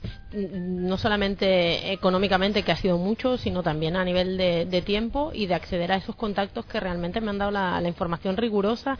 Y algo que me ha gustado muchísimo, y es que cuando uno va haciendo las cosas bien, al final es verdad que, de- que todo tiene su peso y se va sedimentando, ¿no? Ahora tengo la gran suerte, y digo que es una gran suerte, pues que a congresos que son muy importantes, que solo pueden acceder médicos, me invitan y puedo acceder y puedo estar presente en ellos, ¿no?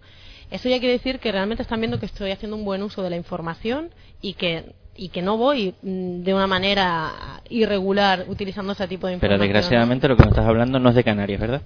No. Vale.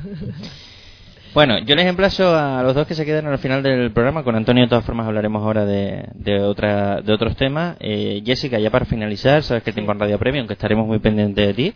Y, y en lo que podamos ayudarte, cuenta con eso. Ten- tenlo por seguro. Yo lo que sí te quiero pedir es que eh, expliques ahora mismo cómo podemos seguir ayudándote. Bueno, pues buena, buena, Buena pregunta. Buena pregunta. Eh, mira, imagínate, acabo, acabo de venir con Eider, como te comenté, pues lo- en el estado que está Eider, que está muchísimo mejor, y ahora me tengo que enfrentar a otra batalla, ¿no? Que es la de que de nuevo tengo que regresar a Boston y ahora va a ser intervenido de cinco operaciones, ¿no? Cinco cirugías. Todavía no tengo el presupuesto, pero desde luego el presupuesto, si hablamos que un estudio fueron 250.000 euros, yo no quiero todavía pensar cuánto van a ser las cirugías, ¿no? Más el ingreso. Estoy pendiente de ese dato, pero desde luego, desde el momento en que lo sepa, yo no he dicho nada porque no puedo pedir al aire. No puedo decir, oye, no sé, y estoy intentando que entre dentro de un programa en el propio hospital y que ellos sufraguen el gasto. Si fuese así, ideal y perfecto porque no molesto a nadie. Pero si no, me voy a tener que ver en la tesitura que aunque no quiera y, y- y- me resulte tan doloroso, pero tengo que volver a hacer campaña para pedir, porque obviamente estamos hablando de la vida de ella. ¿no? No, tú, no, tú no vas a hacer campaña, la vamos a hacer un montón de personas. Sí. Y además lo vamos a hacer por una razón, y esto sí que lo digo yo. No lo dice ella, lo digo yo. Yo no soy ni el padre ni la madre de Eider. Y soy una persona normal y corriente. Y como yo, un montón de personas. Eh, yo personalmente te voy a explicar por qué voy a hacer campaña por la Fundación Eider. Para dar un ejemplo a la administración. Mira, esa es la razón principal. Porque mm, a mí me gusta llevarme con todo el mundo, ¿no? Pero es que hay gente que se le tenía que. Yo lo vuelvo a insistir. Es que hay mucha gente que están ahí, se le tenía que caer la cara de vergüenza. O sea, eh, hablar de que un niño no puede comer. Estamos hablando de que un niño no puede comer. ¿Cómo se puede consentir que un niño no pueda comer? En la, en la- en la sociedad donde estamos. ¿Cómo se puede consentir que un niño que nace con un problema no sepamos dónde ir? Pero además, ¿cómo se puede consentir que tengamos que escuchar de una madre? O sea, a mí no me gusta escuchar, no tiene más remedio que hacerlo, Jessica. De decir, señores, eh, mi hijo para que salga, no su hijo, y para que la fundación continúe, porque tengo que dejar bien claro que Sí, ella sí. habla de Eider. Pero es que la fundación hace un trabajo extraordinario, se puede demostrar y se puede ver. Pero es que para que realmente puedan continuar haciendo la labor que hacen, con Eider y con el resto de los niños, hace falta pasta. ¿Y qué es lo que hay que hacer? Pues toda la gente de buen corazón, que la hay un mogollón y que gracias a ellos, Eider, y ella está cansada de las gracias, y el padre, si, eso, Sí. si es que eso corre por todos lados, si es que las redes sociales están plagadas y a mí, a mí me alegra cantidad. Y yo, que no soy de la Fundación Eider, pero que colaboro, y vuelvo a repetir que no ya la- he estado tres veces, esta es la tercera, pues tenemos que seguir colaborando. ¿Pero por qué? Porque lo- mm, todo lo bien que le vaya a Eider le va a venir bien a todos los niños eh, que tengan eh, problemas eh, raros, vamos a llamarlo así. Y todo lo bien que lo hagamos va a repercutir en nuestra gente. en nuestra gente. Así de sencillo. Eh, ¿Cómo conseguimos que la administración mueva el culo?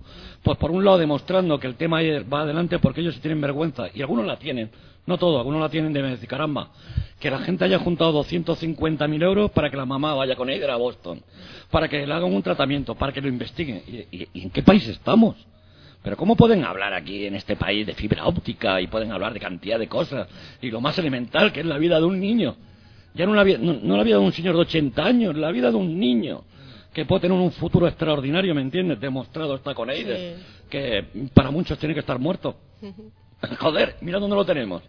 Pues lo que hay que hacer es potenciar a las personas y a las fundaciones como esta, la Fundación Eider, que son sinceramente las que nos están en el fondo sacando las castañas del fuego y dando ilusión a muchos padres, eso te lo digo yo. Mm. Y mi hija está bien, tiene 20 años y está muy sana, pero sinceramente, mm, vosotros estáis dando muchísima ilusión. Y yo que me muevo en algunos sitios, mm, te lo voy a decir claramente. Nos han ofrecido dentro de la gala solidaria hacer el Día Solidario de Candelaria. Y pensamos hacer nosotros un evento más sencillito. Pues me vino un agente de Candelaria y me dijo, Antonio, vamos a hacer una gala para sacar 4, 5, 6 mil euros y me dice, ¿a quién se los damos? Y digo, ¿tú a quién crees? Y me dice, hombre, yo a la Fundación y después ya hemos coincidido. Mm. Porque es nuestro planteamiento. Eso es bueno. Pero no solamente por Eider, por la fundación. Que quede claro, porque, porque muchas veces la gente puede ver el problema como Eider. Aquí tenemos una madre, que es su madre. Mm. Pero es que la fundación Eider no solamente es Eider, tiene su nombre, lógicamente, pero es que hay un montón de niños ahí. Y es cierto y es verdad, a pesar de lo que, de lo que las malas lenguas pueden decir, esta mujer, claro que no duerme, pues tendría que dormir. ¿Pero por qué? Pues porque tiene mensajes, porque la gente me informa. Y a mí me daría vergüenza, si yo fuera un político, escuchar lo que, ha dicho, lo que ella ha dicho antes. Que a ella la inviten a simposios y a conferencias. manda narices, manda narices, y al director general de sanidad, o al jefe de no sé qué, o al jefe de no sé cuánto, a ellos no les inviten. A mí me daría vergüenza. Perdona, a mí me daría vergüenza. Así de sencillito. Entonces, bendita labor la que estás haciendo, tía. Bendita labor. Bueno, todo aquel que nos escuche que se meta a www.fundacionaider.com, ¿no? Punto .org. Punto .org, perdón. Ahí está toda la info, tanto de Aider como de todo el trabajo de la fundación Puede hacer donativos también, por supuesto, y más vale que sobre que no que falte. Y luego si sobra hacemos una chuletada. da igual. Totalmente. No hay problema. Es que no sobra nunca nada. Ya, por desgracia. por desgracia. pero... pero... bueno, es un decir, que, que no, no centralicemos, que sí es cierto, de que IDER ahora mismo necesita toda la ayuda del mundo y más, pero es lo que dice Antonio, que hay muchos otros niños que también necesitan ayuda y conocerán los casos. Sí, esos niños además se ven en situaciones muy complicadas también y esas madres ven... Perdona, gracias a la Fundación Eider, porque hay que dar nombres concretos. Aisa es una niña que recibió cerca de 6.000 euros el otro día en una historia que para mí era de la Fundación Eider. Si no llegase por la Fundación Eider, nosotros no fuéramos conocido a Isa. Bueno, pues Aisa no es Eider, es Aisa. Y, por cierto, lo operaron ayer o antes de ayer en Pamplona, está estupendamente y yo, sinceramente, me alegro cantidad de que la niña pues esté bien. Y yo lo voy a decir. O sea, las 800 personas que participaron con 5 o con 10 euros, eh, la donaron mm, a la Fundación Eider y en este caso a ISA. Y si mañana Jessica o con quien correspondan dice que esto tiene que ir para Eider, irá para Eider. Y si mañana dice la Fundación que esto va para Menganito, irá para Menganito. Porque lo que tengo bien claro es una cosa. Lo tengo bien claro. Transparencia total, buena gente. Y yo a nadie le deseo. Le deseo lo mejor a ella y a todo el mundo, ¿no? Pero a mí personalmente no me gustaría estar en situación porque la vida de ella es la vida de ella. A mí la vida que tiene ella, a ella le encantará, a ella tal. Pero a vez en cuando hay que reírse, hay que salir, hay que tener espacio, hay que dormir.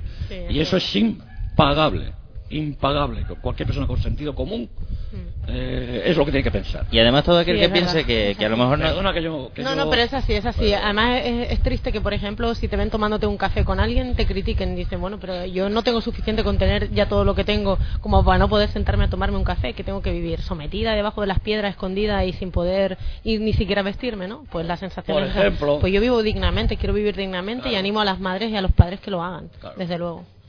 De todas formas, lo que diga la gente, filtrado total. lo que te interese bien y lo que no, pues... Bueno, vamos despidiendo. Jessica, lo dicho, estamos en contacto. Estaremos muy pendientes de, de, de, Eider, de toda la fundación. Eh, estarás más, más tiempo en esta radio en diversas ocasiones. Ya veremos de qué manera. Y, vamos a intentar ayudarte, ya veremos cómo. Estamos ahí matraquillando, mientras estábamos escuchándote, estamos ahí dándole vuelta al coco. me ha dicho que va a hacer una cuñita para la velada de boxeo, me ha dicho. Sí. ya, ya te lo ¿eh? dijo, pues si te lo dijo el director, Antonio, ¿eh? yo ya... ¿eh? Si te lo dice el director, yo soy guana. Ahora ya lo de subirme al ring como me pediste, más que nada porque el combate va a durar 30 segundos, ¿no? el puching ball no era lo tuyo, ¿no?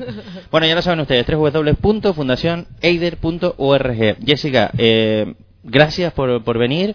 Le das un besazo fuerte a Eider, le das un besazo fuerte a Indira. Indira sí, porque de verdad que ya, ya hablaremos un día largo y entendido porque tu situación se merece cinco horas de programa, pero pero tú sabes cómo es esto de la radio, que, que a veces uno no habla todo lo que debe o no todo lo que le gustaría. Pero ya te digo, estaremos muy pendientes de tu caso, del caso de Eider, y, y esperamos que pronto vuelva a Boston, que se trate y, que se cure, que es lo que todos deseamos. Y, y, tienen el respaldo de, yo diría de toda Canarias, no, tienen el respaldo de todo el mundo, por lo que hemos visto. o sea que un, un, besazo fuerte para Eider y, hasta muy pronto. Muy bien, muchas gracias y gracias por dar visibilidad, que creo que es necesario. Si no, no nadie nos conocería y no, no podría ser esto posible. Así que muchísimas gracias.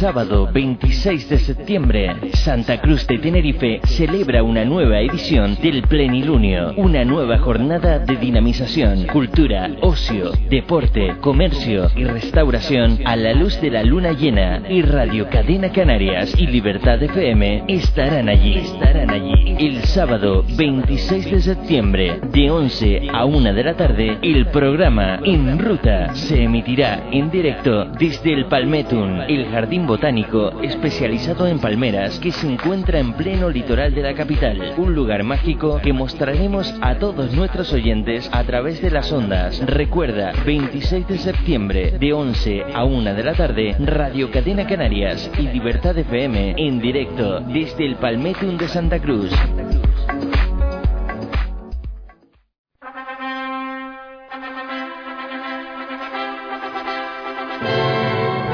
El próximo mes de octubre, Radio Cadena Canarias y Libertad FM se van de boda. Estad atentos. En Candelaria, este sábado 3 de octubre, en la Rambla de los Menseyes, frente a la farmacia Castelló, queremos que estés presente. Concentración de mascotas y paseo hasta el centro comercial. Tu participación es vital. Este sábado 3 de octubre, concentración de mascotas y paseo contra el maltrato animal y el abandono. Convoca gente solidaria de Candelaria y 41 colectivos animalistas. Perros, gatos, caballos, burros. Va a ser una auténtica En Candelaria, este sábado 3 de octubre a las 12 del mediodía. No faltes, tu apoyo es vital.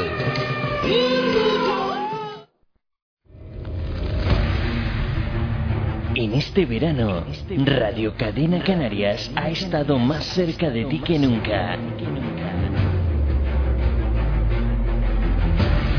Estuvimos en las fiestas de San Pedro Apóstol en Wimar. Reina de las fiestas de San Pedro Apóstol 2015, la señorita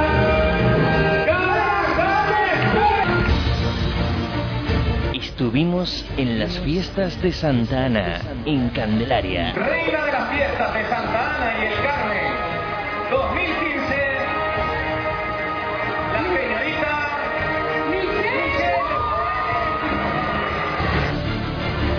en la embarcación de la Virgen del Carmen, también en la Villa Mariana. ¡Viva la Virgen del Carmen! ¡Viva la Virgen del Carmen! ¡Bonita! En la ofrenda floral a Nuestra Señora de la Candelaria.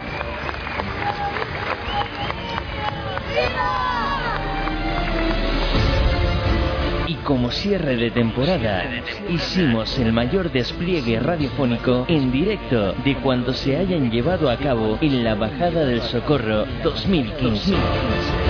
Estuvimos en directo en la Misa de los Peregrinos el 7 de septiembre, desde las 5 y 45 de la mañana. Continuamos acompañando a la Virgen y lo hicimos hasta su llegada a la Ermita del Socorro.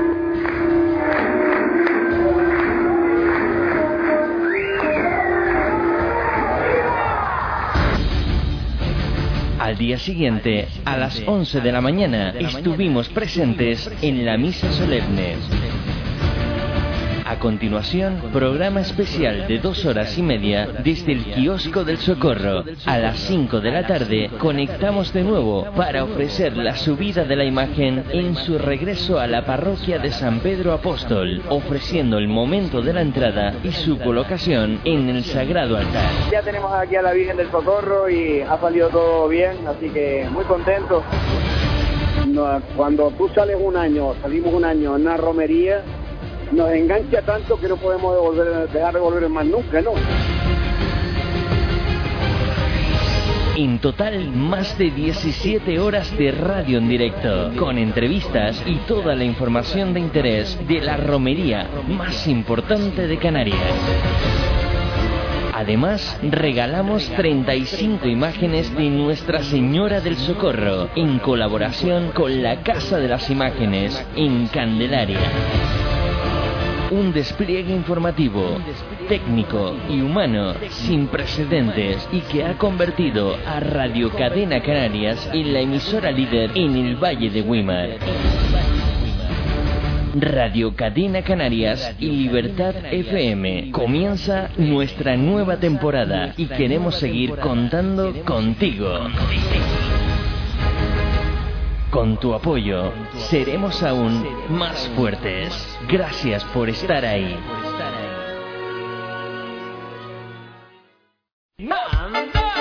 Cada viernes de 7 a 9 de la noche, El Orquestero en Radio Cadena Canarias y Libertad FM. Repasaremos la máxima actualidad de las orquestas, grupos y solistas de Canarias, agenda de baile y las entrevistas más frescas. El Orquestero participa con nosotros enviando tu WhatsApp al 617-524-584. El Orquestero, a partir de este viernes 18 de septiembre, de 7 a 9 de la noche en Radio Cadena Canarias. No te lo puedes perder.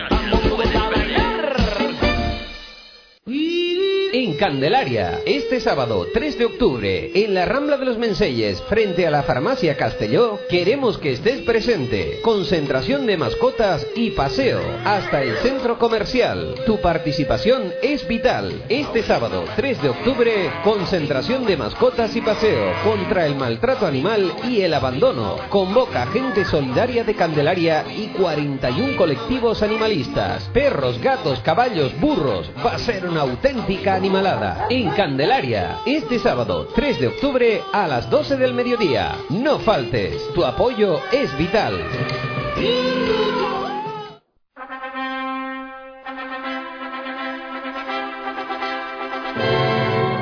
El próximo mes de octubre, Radio Cadena Canarias y Libertad FM se van de boda. Estad atentos.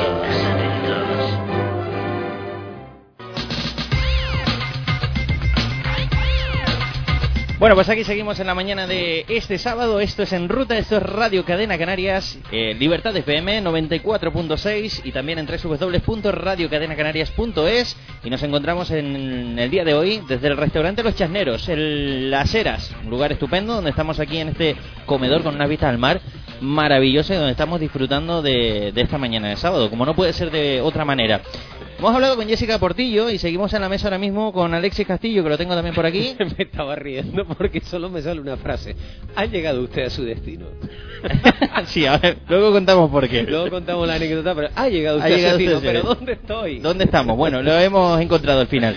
Lo dicho, unas vistas aquí maravillosas. Tenemos la isla de Gran Canaria o La Gomera. Esto que es Gran Canaria, ¿no? La, tenemos, la que La- tenemos Las. Palmas Las, de Gran Canaria. Las Palmas de Gran Canaria. Usted que tenemos oyentes también por San Nicolás, por allá, por la Mira, aldea. mira qué croquetas hacen aquí los charneros. Mira qué maravilla. Eh, como esto sigue así, gritamos ¡Que vivan los novios! Qué Eh, concretas más Por buenas. cierto, nos vamos a ir a Feboda y Sí. a Plenilunio, ¿no? Sí, no, sí lo, cerramos esta semana lo de Feboda y lo de Plenilunio estaba cerrado ya hace un mes aproximadamente. Exactamente. Tenemos por ahí, por Santa Cruz. A ver si no nos encontramos a Bad Damon y nos entrevistamos. A Matt anoche estaban volando, eh, estos días han estado volando por la noche Santa Cruz de Tenerife, varias, en varias ocasiones la han volado, por lo que me han dicho. Explosiones, tal, de todo había ahí. No se sabía bien qué estaba pasando, pero todo era de pega y de mentira. No por cierto, que llevaban 4 o 5 días diciendo, este tío no sale a saludar, no sale a saludar. Ya salió. A mí me dijeron que a Matt Damon lo vieron saliendo de la victoria de un guachinche, que el hombre iba un poco raro y dando vueltas, decía que estaban rodando, tal, lo taparon los guardaespaldas y lo metieron en el coche, no estaba en condiciones. Al parecer probó el vino de la casa y el hombre se quedó, vamos, encantado de la vida, ¿no? En la victoria en un guachinche. En un guachinche. En un guachinche. Bueno, eh, nosotros que vamos a cambiar de tercio, y nunca mejor dicho, lo de esta frase típica, tópica y hecha. Eh, vamos a hablar de un tema que ha causado revuelo. Y, y, bueno, revuelo. Al grano, al grano, que se nos va el tiempo. Indignación y un montón de cosas más. Vamos a intentar presentar este tema de la mejor manera posible y lo vamos a hacer con unas. eh, una- un- ¿Cómo se dice? Una tormenta de audios de esto. Declaraciones. Declaraciones, Declaraciones. que se han ido haciendo durante los últimos días para, para un poco introducir el tema del que vamos a hablar a continuación aquí, en Enrota. Nosotros no estamos en contra de los festejos con animales. Lo que queremos es proteger a los animales. Queremos que esas eh, fiestas tradicionales se adapten al siglo XXI.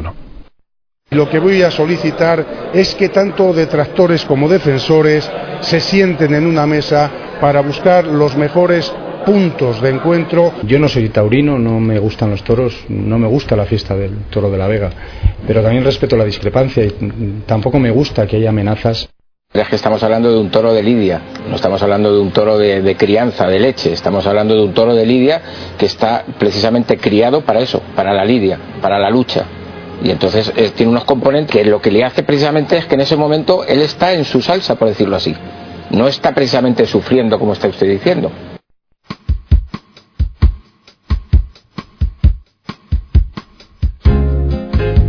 Bueno, pues vamos a cambiar totalmente de, tema y vamos a hablar de, aparte de un evento que tendrá lugar el día 3, eh, que comentaremos en nada, vamos a hablar de, de una situación que a mí me parece bochornosa en pleno siglo XXI, que tengamos que hacer estos programas de radio, que tengamos que hablar de estas historias, me parece lo más dantejo que, que el ser humano puede, puede demostrar.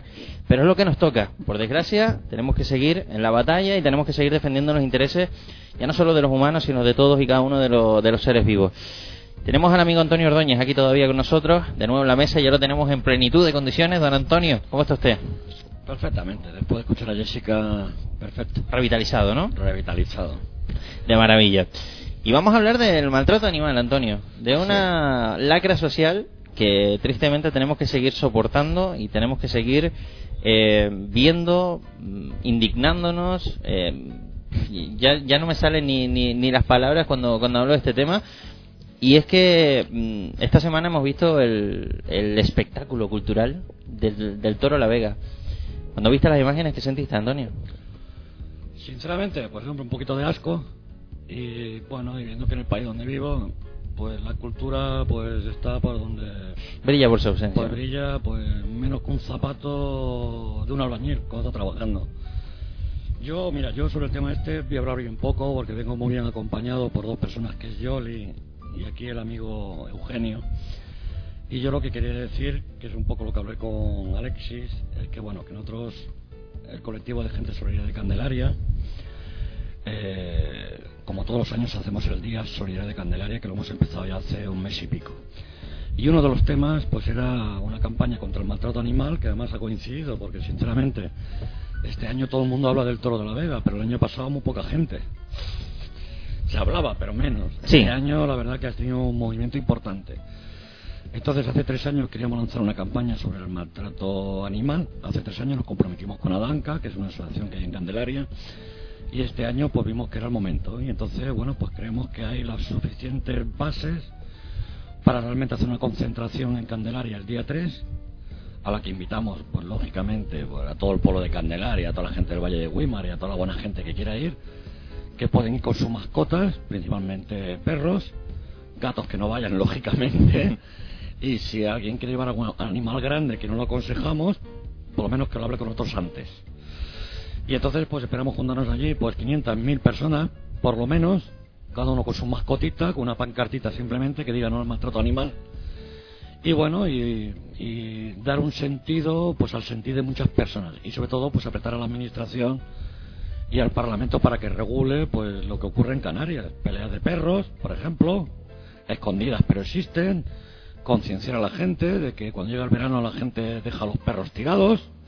O sea, Envenenamientos en plena calle. eh, envenenamientos en la calle, etcétera, etcétera, y nosotros creemos, pues bueno, pues que dentro de esta campaña solidaria pues hay que hacer un- una especial hincapié en el tema del maltrato animal y el abandono. Y luego acabo ya diciendo que la campaña continúa el día 17 en la Basílica, pues haremos el día solidario de Candelaria, en la que hemos conseguido, eh, tanto para la campaña de la concentración del día 3 y del día 17, pues unificar, creo que por primera vez, a todos los colectivos animalistas que hay en Canarias, que son 45, pues 43 colectivos en concreto, nos hemos puesto de acuerdo y bueno, y van todos a participar pues de una forma clara, tranquila, sincera y con un objetivo en común que es el contra el maltrato el maltrato animal. Y yo pues simplemente quería decir eso, animar a la gente de Candelaria a que participe principalmente porque creo que es un pueblo totalmente solidario que lo viene demostrando y aquí también lo va a demostrar y animar a toda la gente a que, no, que nos oiga que vengan el sábado a las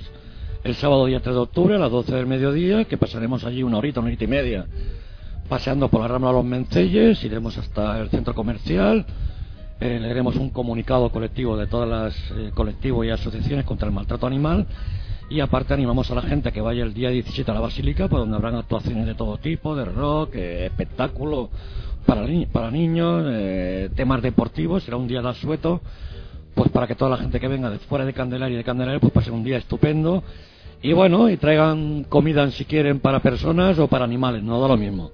El tema es que va a ser un día solidario sin distinguir a personas o animales porque entendemos que ya en el siglo que corre, ¿me entiendes? Eh, hay que estar contra el maltrato, pero hay que estar contra el maltrato personal a las personas y hay que estar contra el maltrato a los animales y hay que estar contra cualquier tipo de maltrato. Y creemos que este, bueno, pues va a ser un inicio y esperemos que, que sea aceptado por todo el mundo, ¿no? Y sobre todo del tema de la Vega te lo he dicho antes, yo personalmente asco, me da rabia, creo que hay otras formas de hacer las cosas y creo que es el exponente que todo el mundo ve, pero que hay exponentes que se pueden ver en Facebook de gente que sigue quemando perros, que sigue quemando gatos, que sigue abandonando, que eh, esto es un, es un día a día. Lo que decía antes con Jessica, lo digo ahora, lamentablemente no hay una ordenanza clara, lamentablemente no hay una legislación clara, creo que el otro día mis compañeros saben más que yo, pues en el Parlamento por lo visto se va a presentar una moción para una nueva ley, pero lo lamentable es que yo coja un perro, le meta cuatro patadas ahí y lo mate, y bueno, y aquí no pasa nada, y me metan una multita. Si me la meten. Puede entrar Eugenio que está pidiendo permiso. Eso es lo lamentable, entonces hay que, hay ¿Cuándo- que aplicar cuándo- leyes. ¿Cuándo se la ponen la multa? Cuando se la ponen, ¿no? Entonces, eso es lo lamentable. Entonces, lo lamentable cuál es? Pues eso, eso simplemente, que en una democracia y en un país civilizado y, y la gente de bien no puede consentir ni que se maltrata a un hombre, yo voy a decir que menos a una mujer, y voy a decir todavía, y menos a un perro, a un gato o a un caballo.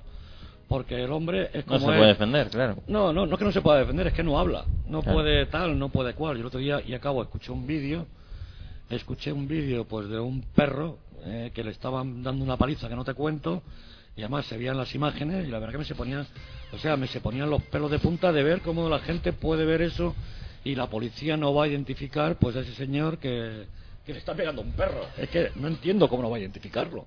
Y a detenerlo, no lo puedo entender. De todas formas, eh, el compañero Alexis Castillo entrevistaba en la mañana de- del jueves eh, a la presidenta de PACMA en Tenerife, Sí, a Teresa Sarmiento, Teresa Sarmiento. Y, y Teresa le comentaba que por lo visto había una ley reguladora del año 91, que ya ha llovido, vaya se ha llovido, Que no se aplica. que no se aplica Que no se aplica. y, y que no se quiere corregir, por la razón que sea. En Canarias tenemos un problema muy serio eh, de clientelismo, digamos así. El maltrato animal mm, está bastante generalizado y tenemos un problema de de los cazadores, que no son solo los cazadores, un grupo muy fuerte, también son, la mayoría de cazadores son los ganaderos y los agricultores y ese mueve mucho dinero de subvenciones.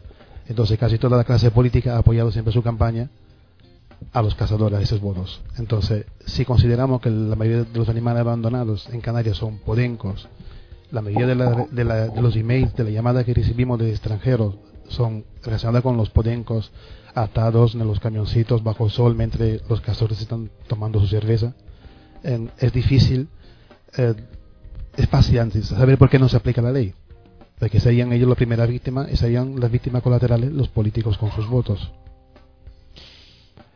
Acabas de, de, de- tocar un tema que yo creo que, que más o menos lo tienes cerca de casa, porque todos conocemos personas que se dedican a la casa y demás, ¿no? Y, y además un de- deporte, mal llamado deporte, a mí no me, no me parece un deporte, pero bueno, eh, está considerado deporte, eh, que tiene, sus tiene sus normas y tiene su, su protocolo de actuación, ¿no? Y muchas veces, ya, ya no solo que hablas que tengan los perros atados al sol y demás, sino todos hemos visto que, que en determinados vehículos hemos visto a 8 o 10 perros en apenas un metro cuadrado. O sea, ¿qué, qué dice la ley ese- a ese respecto? ¿Cuáles son las condiciones en las que tú debes llevar a tus perros? ¿Cuánto? Y, y en, qué, y en qué cantidad de, de espacio? Independientemente de lo que dice la ley, en un sentido común, como dice la ley, lo, lo- lo pone muy claro. Los animales tienen que tener posibilidad de moverse, tumbarse, darse la vuelta sobre sí mismo. O sea, en un cubículo normal, medianamente normal que lleva un cazador, podían caber tres, cuatro perros. Además, tiene un número limitado de perros que puede cazador sacar a pasear, sacar a cazar. Y siempre se lo pasan. Sobre todo en principio de la época de caza, salen con perros nuevos a ver si son cazadores, si son buenos cazadores. Y si, si no lo son, los sueltan, los dejan ahí directamente. Con el mismo día que están haciendo la prueba, se van, lo que vienen, vienen, lo que no vienen, se quedan. Entonces, además de no respetar los números mínimos de animales que tienen que tener, eh, abusan. Yo he encontrado hembra pariendo, intentando volver al coche donde el cazador lo estaba llamando. Qué ¿Cómo vas, triste. cómo vas a sacarle tú una hembra cuando está pariendo? Y me comentó, no, así le transmite el instinto de caza a, lo- a la cría. Eso. Mm, ¿Qué le contestas? ¿Le dispara tú, le coges su escopeta y le disparas a él? Ganas no te faltaron, imagino. No. Pero, pues son muy violentos los animalistas. Bueno, metemos en tertulia a Yoli. ¿Qué tal? Buenos días. ¿Qué tal? Buenos días. ¿Cómo estamos? Muy Bueno, estoy bien, pero el tema del que estamos hablando no me transmite mucha felicidad. Pero lamentablemente es cierto, tal y como estaba diciendo mi compañero Eugenio, que yo creo que él sabe muchísimo más que yo lo estábamos hablando antes, tiene una, digamos, con una larga experiencia en toda esta materia de animales, pero sí, lo que está diciendo es totalmente cierto y es una realidad que la gente todavía no sabe ver. Y yo me pregunto, si lo vemos los que estamos en esta mesa, si lo ve mucha más gente, ¿por qué nadie actúa al respecto? O sea, Es cuestión de pararse a verlo porque muchas veces no queremos. Sabemos que está ahí, sabemos que es un tema que a todos nos molesta. Yo creo que el maltrato animal es algo que es como una espinita que tenemos todas clavada. A unos les importa más, a otros les importa menos. estamos hablando de cazadores en este momento. Yo incluso voy a extrapolar un poquito más. Eh, todos conocemos a cualquier vecino que tiene una finca y que tiene un perro atado 24 horas al día en apenas dos metros de recorrido. Esto también se ve. Tampoco se hace nada al respecto. El, el maltrato, el maltrato animal no es simplemente lo que dicen pegar al animal. O Exacto. el maltrato animal es no, no cubrir sus necesidades básicas, mínimas, que no son la comida y el agua. Es atenderlo, sacarlo a pasear. El animal, el perro cambió. Interacción. interacción. El perro cambió, pasó de ser el animal salvaje a ser el animal, cerca del humano y se han ayudado uno con otro siempre. Entonces el perro defiende defiende la familia que, el- que le da de protección y comida. Y sea, hoy en día se coge un perro, se le pone una cadena toda la vida atado a cadenas gigantes, pensando que el animal por su cuenta va, va a ser la guardia, va a defender. Y ese animal nunca va a tener ni siquiera vacuna, ni caricia, ni, ni paseo, ni misma atención. En la mañana se lo encuentra muerto y dice, Puf, ya se murió. Ah, hay que buscar otro, ¿no? Exacto. Tristemente. Y tristemente cuando tú llamas a la policía y le, le, le hace ver, la verdad que la policía local tiene mano limitada, también se vigilan sobre esta ordenanza que es de 1991 y muchos policías locales sí se mueven e intentan poner una multa, o por lo menos hacer un informe y llega al ayuntamiento y se para. Es que no hay medios. Como me estaban como me estaba No, comentando ayer una policía de la ecológica de la laguna, que tenemos una ley muy bonita, pero que no tenemos medios para aplicarla. Sí, eso es se cierto. queda a medio camino. En, en, en Benidorm tuvimos un caso de una señora que está de vacaciones aquí inglesa y su marido tuvo un problema con la policía, que tenía tres perros, un vecino lo estaba denunciando, que los perros estaban ladrando mucho y no hablaban español, entonces ah, desde aquí por teléfono traducía a la policía local lo que estaba pasando. Y ellos me confirmaron que ellos, la policía local ahí, la ordenanza municipal, el ayuntamiento, le han puesto a, los policías locales una posibilidad, por ejemplo en este caso, de ir delante de la casa de estas personas a una distancia prudente, tres o varias veces por semana, diferentes horarios, y, averiguar si de verdad los animales ladran. Y si no ladran, simplemente se, se, se archiva el expediente y ya está. Si ladran, van a hablar con el dueño y le dicen, mire, usted tiene que tomar alguna medida. Aquí mucho, mucha ordenanza municipal no tiene previsto esto, absolutamente. Pero vamos a ver, eh, desde, desde mi ignorancia absoluta respecto a este tema, acaba de decir Yolanda que, que a ella le dijeron que no había medios. Ah, vale. Mm, perdón. A mí que me expliquen qué medios necesitas para ir a un lugar donde está el hecho fehaciente, que no es algo que pase como puede ser el perro ladra a veces y a veces no ladra, vale. Pero estamos hablando de, un- de un caso eh, exacto, o sea, hay un perro que está atado ahí 24 horas al día en condiciones i- totalmente inhumanas. O sea, ¿qué cuesta que vaya un miembro de la policía local, de Seprona, de quien Es sea? que el problema yo creo que más que no haber medios, lo que no hay es ganas. Voluntad. Porque ¿cómo es posible que estemos... ¿Cuántos somos nosotros los que estábamos apuntados aquí a la campaña? Somos creo que 40, 41 de 40, 45. 41 41. de 45. 41 de 45, o sea, 45 colectivos que estamos haciendo todo el trabajo que no hacen las autoridades.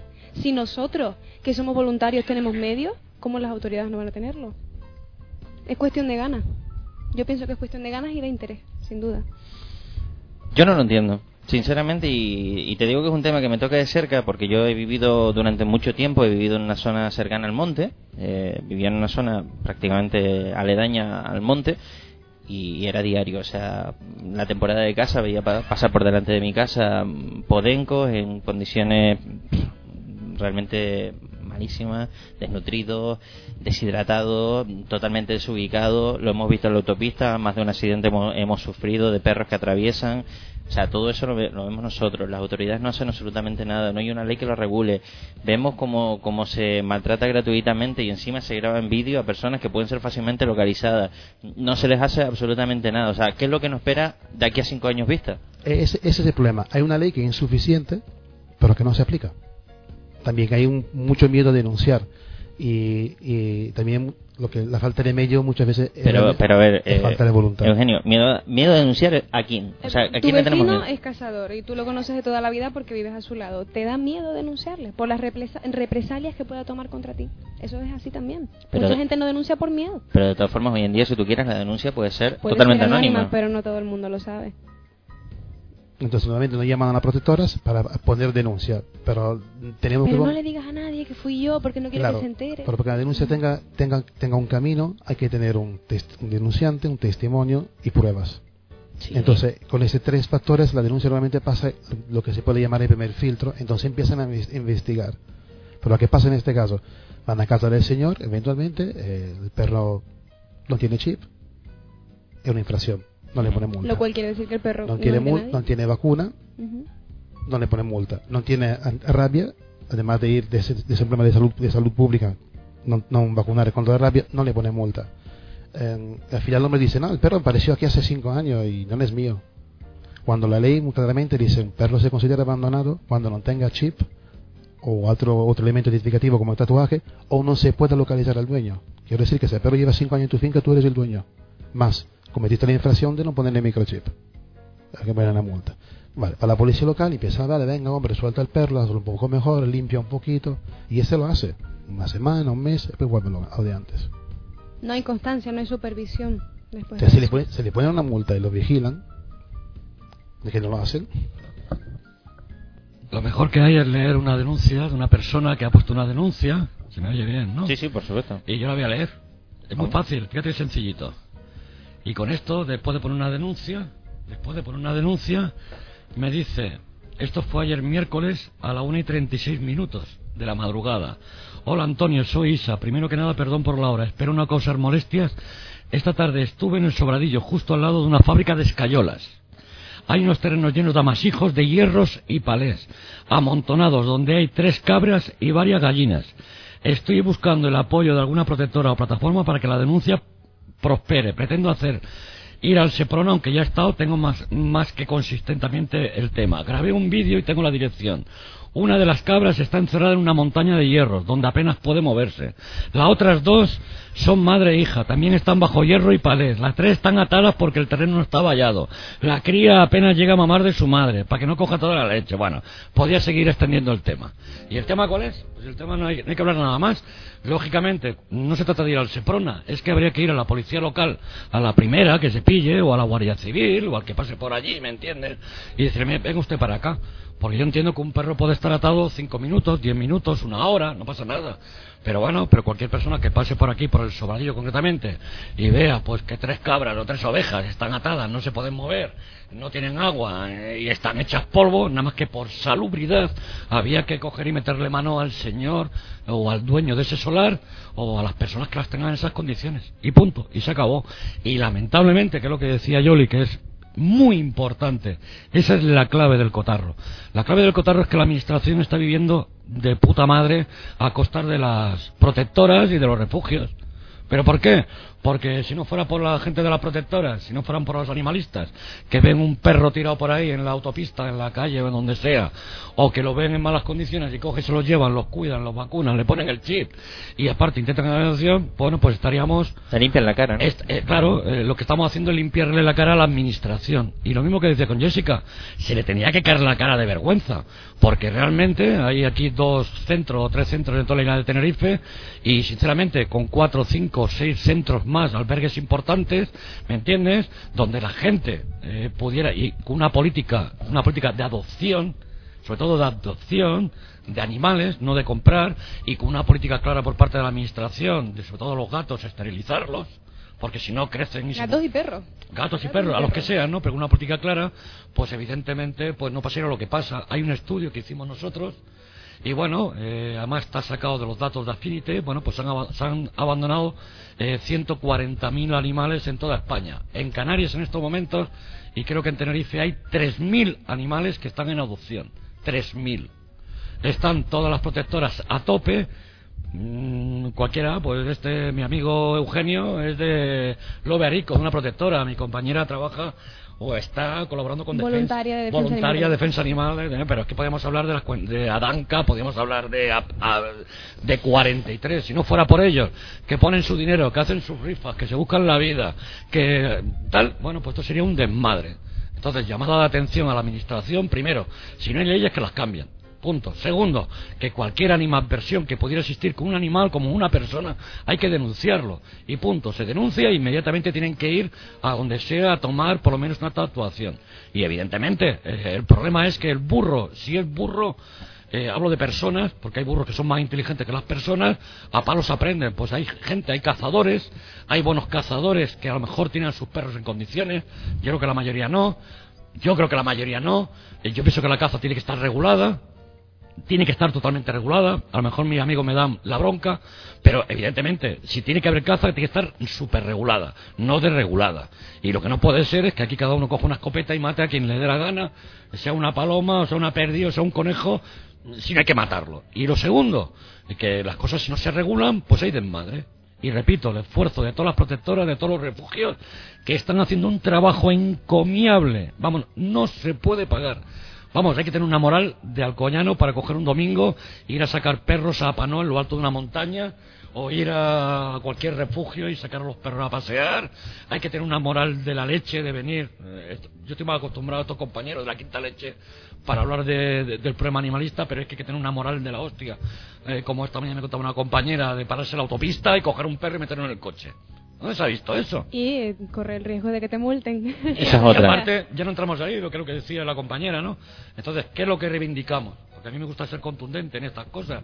Lo que reivindicamos, ni más ni menos, es que la Administración tome medidas.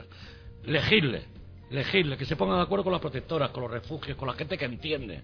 Yo esto entiendo bien poco, pero es sentido común lo que estoy diciendo. Que legisle, que regule y que haya una situación de normalidad.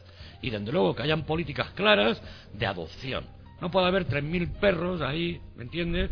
Y la gente, pues, con la política de comprar o, o- o criaderos ilegales. Eso es otro. Que esa es otra. Y se sabe que hay criaderos ilegales. Pero ¿quién le mete mano? Y hay peleas de, de- de perros, vamos. de gallos. y de muchas cosas que la gente lo sabe, incluso las autoridades también lo saben. Porque ha habido denuncias y no han hecho nada. ¿Cuál es el problema? Bueno, pues el problema hay que estar encima, ¿me entiendes?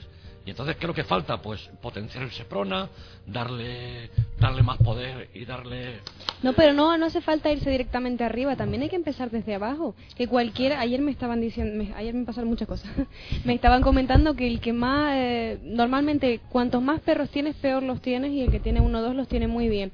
Hay que empezar concienciando a la gente de que un perro no es, mira, tienes algún perrito, uno, dos, tres, lo que tenga de raza pequeña así para mis hijos. Perdona, te estás comprometiendo por lo menos durante 17 años lo que suele vivir un perro bien cuidado.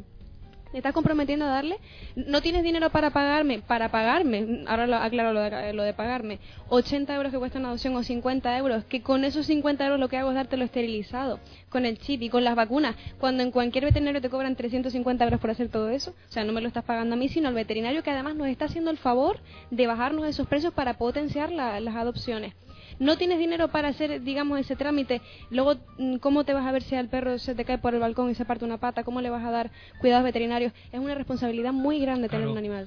Por esa misma razón, y yo acabo ya y os dejo, dentro de la política que nos hemos marcado en esta campaña solidaria, por ejemplo, y ojalá se repita en otros ayuntamientos, y creo que se va a repetir, por ejemplo, en Candelaria, una de las decisiones que hemos tomado colectivamente, la gente solidaria de Candelaria, y nos hemos puesto de acuerdo con un ayuntamiento que además es convocante de la concentración y, de la- y de- y del paseo de mascotas, es un convocante más.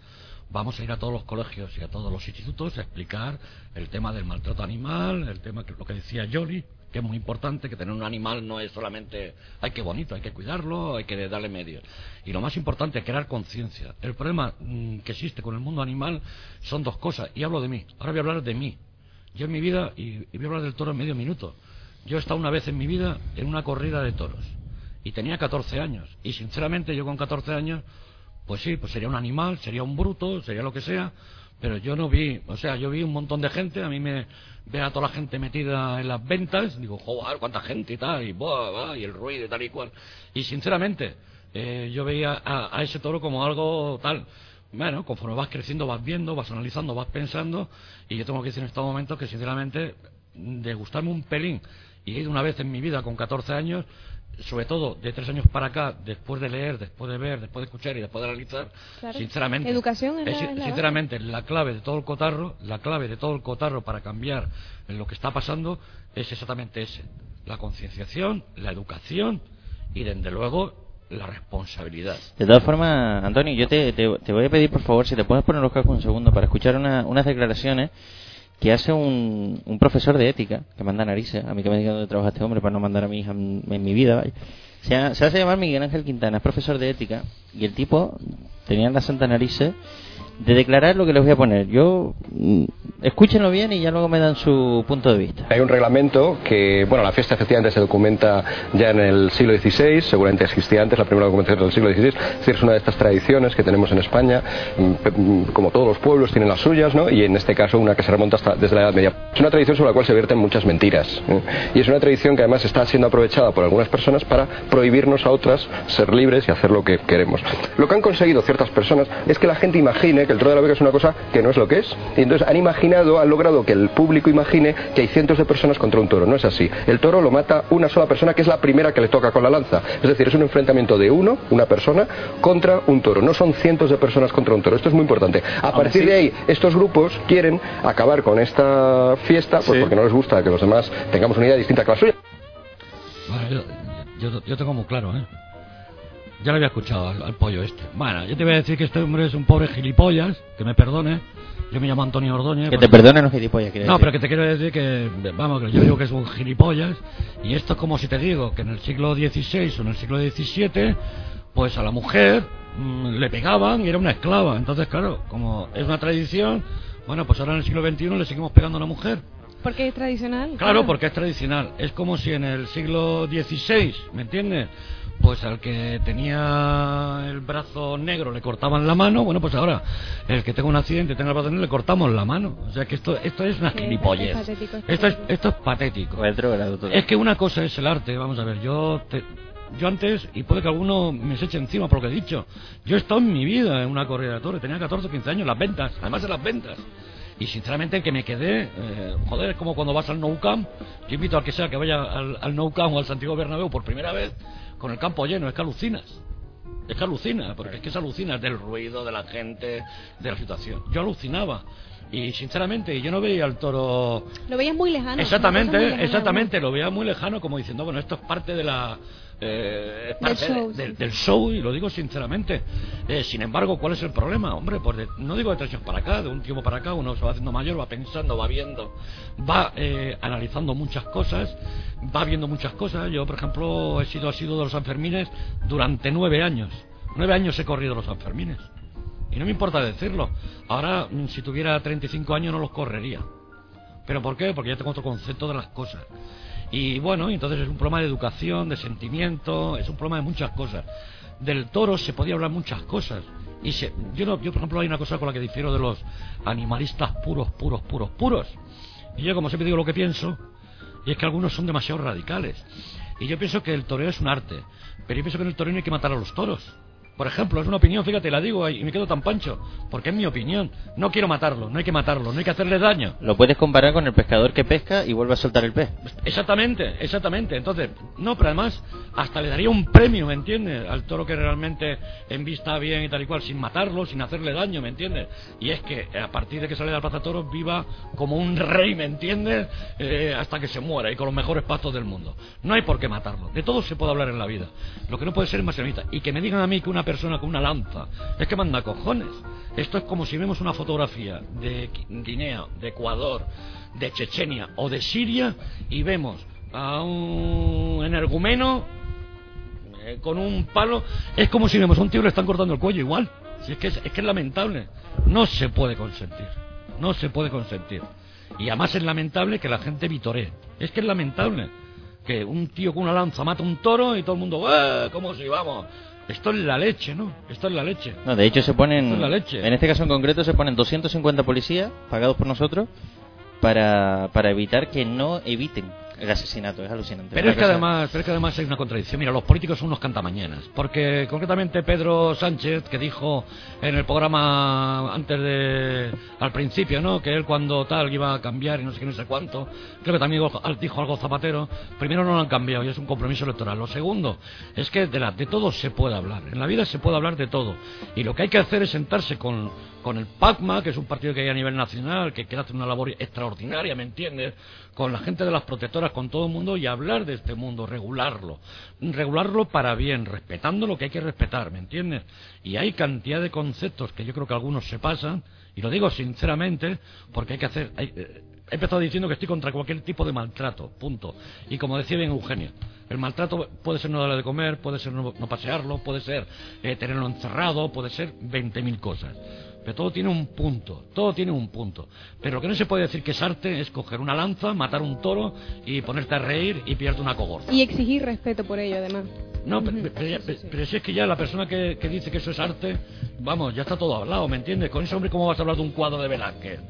¿O cómo vas a hablar de...? Si es que no tiene sentido, no tiene sentido. Bueno, no se olviden ustedes que este año ganó Cacho Bobo, es el que ganó este año, manda... En fin, No lo ganó, no quedó nulo. no quedó nulo, que no... Sí, no, no, eh, encima el, el toro ya de- que, que Lupe que lo mató fuera de la zona. fuera de la zona, o sea, el toro tenía que haber sido... En fin. Lo, lo que quería, lo que se quiere- que lo que se quiere reivindicar sería es simplemente aplicaciones de la ley, aunque son insuficientes, que la administración municipal, a través de la policía local, respete como el orden de la policía local, la ordenanza municipal y aplique las leyes, y ponga multa, porque a los adultos le educamos solo cuando le tocamos el bolsillo y que se empiece campañas de, de educación. A los niños se les puede educar, que dentro de 5 o 10 años no haya el mismo problema que ahora. Pero Claro que hasta sí, claro que sí, desde pequeñito. sea, si, si, si nos empezamos, si nos empieza la administración a multar, además así va a tener dinero para campaña, va a tener dinero para poder hacer parques, para poder educar, para poder enseñar, este no se va a acabar nunca. Envíense que vamos cortos de tiempo. Yo, he estado ahí ya y tenemos otra invitada esperándonos ya prácticamente ahí al límite. Pero nada, que simplemente lo que quería decir es que mm, han hablado de muchísimos temas como, he podido ver. No he intervenido, lo he dejado prácticamente en tus manos, pero sí mm, también me gustaría eh, emplazar nuevamente y más adelante para, para que sigamos hablando. Lo hacíamos también esta semana en el programa La Diana con gente de Pacma. eh, con la coordinadora de la provincia de Santa Cruz de Tenerife, que lo oían ustedes en las mañanas de esta casa. Y bueno, mm, también ella hablaba, por ejemplo, de cosas como lo- las peleas de gallos que están tan arraigadas aquí en Canarias y todas estas cosas. Hay mucho tema de que tratar, mucho tema del que hablar. Nada, simplemente decir eso y darle las gracias a los invitados porque han estado aquí hoy con nosotros. De todas formas, eh, nos vemos el día 3 eh, a partir de las 12 de la mañana en el- la Rambla de los Menseyes. Eh, creo, de la farmacia Castelló. por lo que tengo entendido, Radio Cadena Canarias va a estar en directo, ¿no? Sí, me dicen que sí. Y además vamos vamos a comprometernos, Alexi, y vamos no vamos a ir con las manos vacías. Vamos a llevar un perrito nosotros. Ole, ole. Yo tengo cuatro, llevo uno. Y así lo tenemos ahí al Tú pie. llevas tus cuatro, yo llevo mis seis. No, llevo la uno, ca- llevo uno, pero si yo los cuatro, tengo uno que es especialmente... Me llevan mis siete, me llevan ellos. Te llevan ellos, ¿no? Bueno, vamos a llevar un perrito nosotros también y así colaboramos un poco con la causa.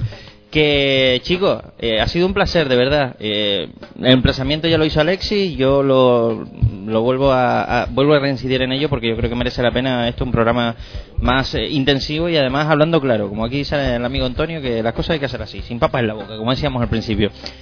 Gracias por todo y sigan en la lucha. ¿eh? Gracias a ustedes por la Gracias. oportunidad. Y nosotros que hacemos un punto de inflexión y lo hacemos pues eh, invitándoles, como no puede ser de, de otra manera, a, ese, a esa marcha solidaria día 3 de octubre. En Candelaria, este sábado 3 de octubre, en la Rambla de los Menseyes, frente a la Farmacia Castelló, queremos que estés presente. Concentración de mascotas y paseo hasta el centro comercial. Tu participación es vital. Este sábado 3 de octubre, concentración de mascotas y paseo contra el maltrato animal y el abandono. Convoca gente solidaria de Candelaria y 41 colectivos animalistas. Perros, gatos, caballos, burros. Va a ser una auténtica animalada. En Candelaria, este sábado 3 de octubre a las 12 del mediodía. No faltes. Tu apoyo es vital. En ruta, patrocinado por Molino de Gofio El Sausal, Solo Gas Canarias y Restaurante Los Chasneros.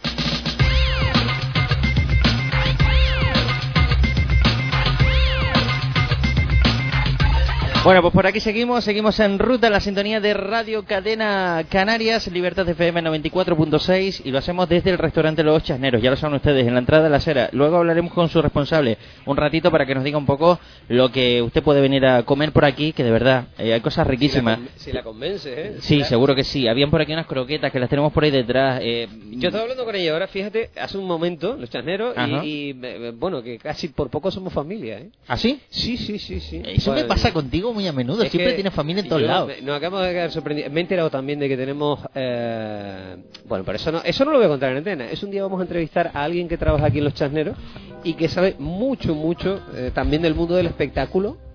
De la diversión ¿Ah, sí? y de la buena marcha. Fíjate, ¿tú no tienes por ahí Marietas, te suena? Sí. Bueno, muy amiga de Marietas, ya te contaré el por qué. Una chiquita que llevas viendo aquí tú toda la mañana con nosotros. Bueno, bueno, bueno. Ya, ya, ya verás tú, porque Off ya te, record, te ha picado la curiosidad, ¿verdad? Sí, ahora me Te ha dejaste picado calentar. la Yo que soy medio maruja. Guau, pues yo, yo me, ¿Tú qué te crees que he hecho yo dando vueltitas por ahí eh, toda la tarde, sacando fotos, vídeos, tal y todas estas cosas? Bueno, labores de producción que se suele no vamos a ¿no? enrollarnos más porque el tiempo se va volando. Y tanto que se va volando. Tengo un ruido no sé por dónde. Yo no sé si es un móvil, no sé qué. Ese puede ser el móvil, eh, puede ser el móvil. El móvil de Alexis que tiene estas cosas. mi supermóvil, Bueno, venga, ra- entramos radioactivo. nuestra recta final. Eso sí, vamos a hablar largo y entendido. ¿eh? Esto entramos en un tema que no deja de ser. ¿Cómo lo diríamos? Bueno, dilo, dilo, di, di lo que es, tú es algún micrófono el que está Es tocando. mi la- micrófono. Es tu micrófono, Sí. Eso lo arreglamos rápido. Hacemos así, va, ya está, se acabó el problema. No, no, no se acabó, pero bueno, da igual. Ya, ya buscaremos solución, sigue, sigue, solución a esto. sigue, Ahí se cayó. Ahí, ahí. Bueno, tenemos con nosotros a Mónica García, una de las responsables de la plataforma SOS Urgencias Canarias. ¿Cómo estás, Mónica? Hola, buenas tardes. Aquí estamos. Qué ganas tenía yo de que no estuvieras aquí y mira, has tenido que volver. Eh, sí, a mí me encantaría que la plataforma desapareciera porque no hace falta que esté, pero... Oye, eh, eh, dato, dato, dato, ojo al dato. Eh, la peor sanidad de España, ¿no? Eh, Sí, tristemente la peor sanidad de España. Desde luego que para que a los canarios nos den un premio nos cuesta, imagínate. Ha salido ese dato esta semana que Canarias Sí. cuenta, después de la crisis y los recortes, pues con la peor sanidad de todo el país. Oye, pero, pero un punto a favor de todo esto es que ya reconocimos el por qué tenemos la peor sanidad de España. sí, puntos a favor existen varios, sin duda. Eh, el primero, como bien dices, que ya se reconoce que, que la sanidad es terrible y que las urgencias no funcionan y que las listas de espera mm, son terroríficas, Ajá. que hay problemas con la rehabilitación, o sea, mm, se reconoce. ¿Va Yo- algo bien en la sanidad canaria? Mm, no, bueno, a ver, no. Supongo que sí, que hay gente que está siendo curada y hay gente que está siendo tratada. El problema es toda la gente que, que no Has tocado algo en el micro y lo has apagado y todo ello escapando de una mosca. No sé, ¿algo tocamos por ahí? A ver. Ahora sí, ahora sí. Perdón. Eh, decía que sí, sí que funcionan bien cosas, claro, hay gente que está siendo tratada y que está siendo bien tratada porque tenemos un equipo sanitario fantástico en las islas en general. Entonces, funcionan muchas cosas bien gracias a ellos. Como digo siempre, nuestro problema no es mm, sobre las capacidades de nuestros sanitarios, nuestro problema es un problema de gestión política de la sanidad. Ese es el problema que hay en Canarias, porque de hecho en estas estadísticas que acabas de comentar, hay comunidades autónomas que reciben menos dinero por habitante y sus resultados en gestión sanitaria son mejores que los nuestros. Entonces, en realidad, el problema que hay en Canarias no es solo que tengamos poco, mm, pocos medios económicos, sino de qué manera estamos tratándolos. De todas formas, vamos a intentar a, situar a nuestros oyentes en el contexto que tenemos ahora mismo en la sanidad canaria. Una de las peleas que hemos tenido hace años, y tú lo has tenido cara a cara prácticamente junto con tu hermana y con tu hermano, eh, ha sido con, con, la que hasta hace muy poquito era la consejera de Sanidad, con Brigida Mendoza. Sí. La han sustituido. Buena noticia. Efectivamente. gracias a los votantes y estoy convencida de que también gracias al trabajo de los medios de comunicación. Sí, segurísimo. Así que doy las gracias aquí a todos los que nos han apoyado para que mucha gente haya abierto los ojos. Han colocado a Jesús Morera, en este caso, es socialista, es neurocirujano, muy refutado en el ámbito de la medicina en Canarias, pero la política va por otros lares.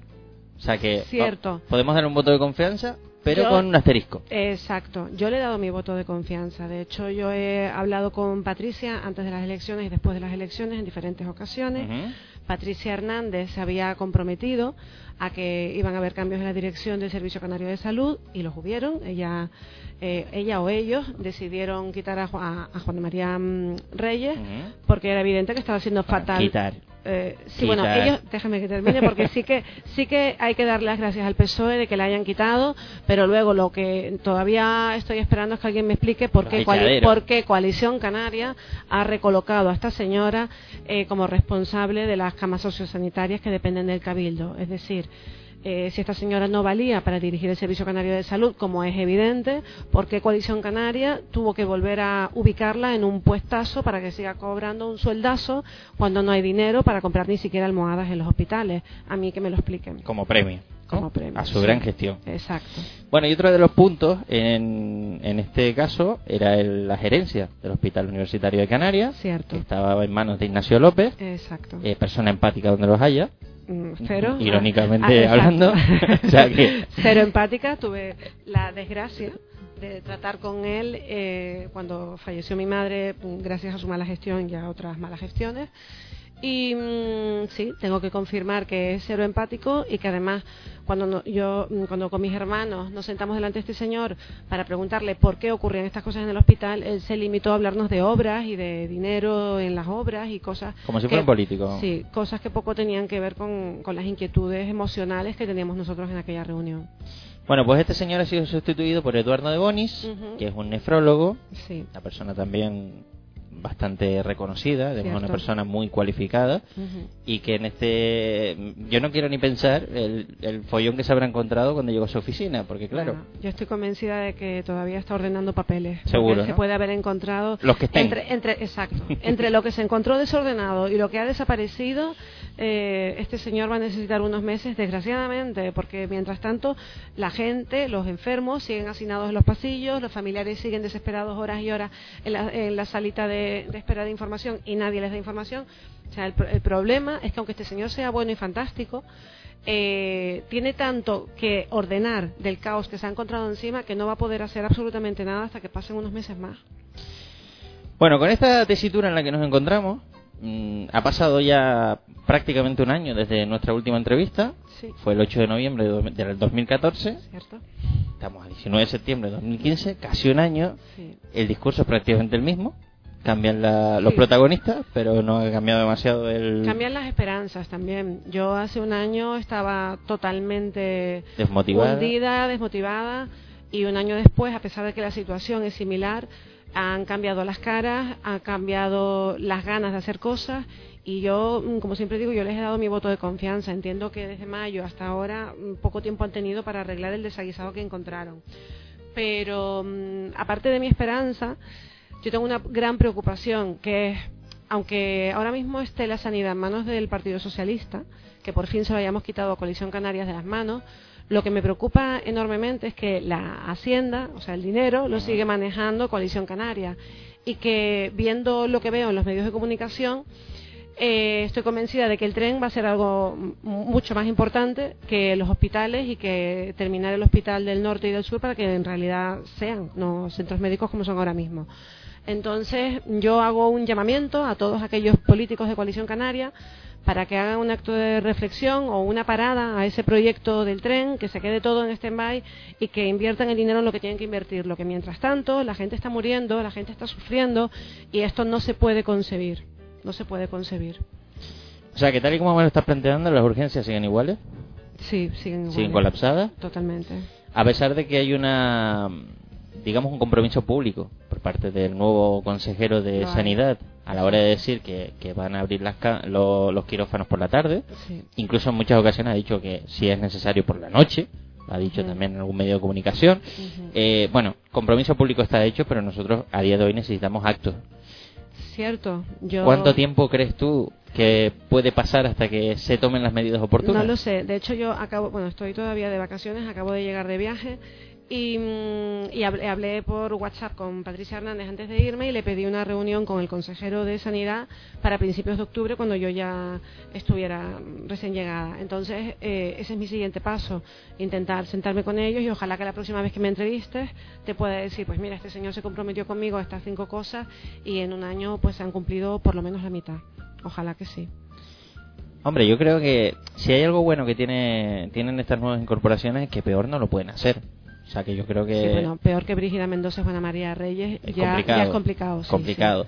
Eh, y, y no lo estamos diciendo porque tengamos una animalversión hacia ellas, ni mucho menos. O sea, a mí Mm. simplemente... Bueno, yo, yo reconozco que sí. sí. que sí la tengo porque perdí a mi madre y esta señora tuvo, la Juana María Reyes, tuvo la indecencia de decir a micrófono abierto en un medio de comunicación que a partir de la muerte de mi madre iban a cambiar los criterios para, hospital, para atender a la gente en urgencia, que ya no les iban a atender por orden de llegada, sino por orden, sino por la gravedad del asunto. O sea, esta indecente tuvo la poca vergüenza de decir esto eh, a micrófono abierto en los medios de comunicación. Entonces, reconozco que con mi madre todavía mm, eh, re- recién fallecida, esto me, me impactó muchísimo y sí que siento animadversión completamente hacia ella y hacia Brigida Mendoza, porque se pasó lo- los ocho meses que le quedaron de mandato después de de esto que te estoy contando, negando que hubiera un problema en las urgencias. Entonces, a esa señora que me llamó mentirosa y yo la llamo a ella hoy, mañana y todos los días que me pregunten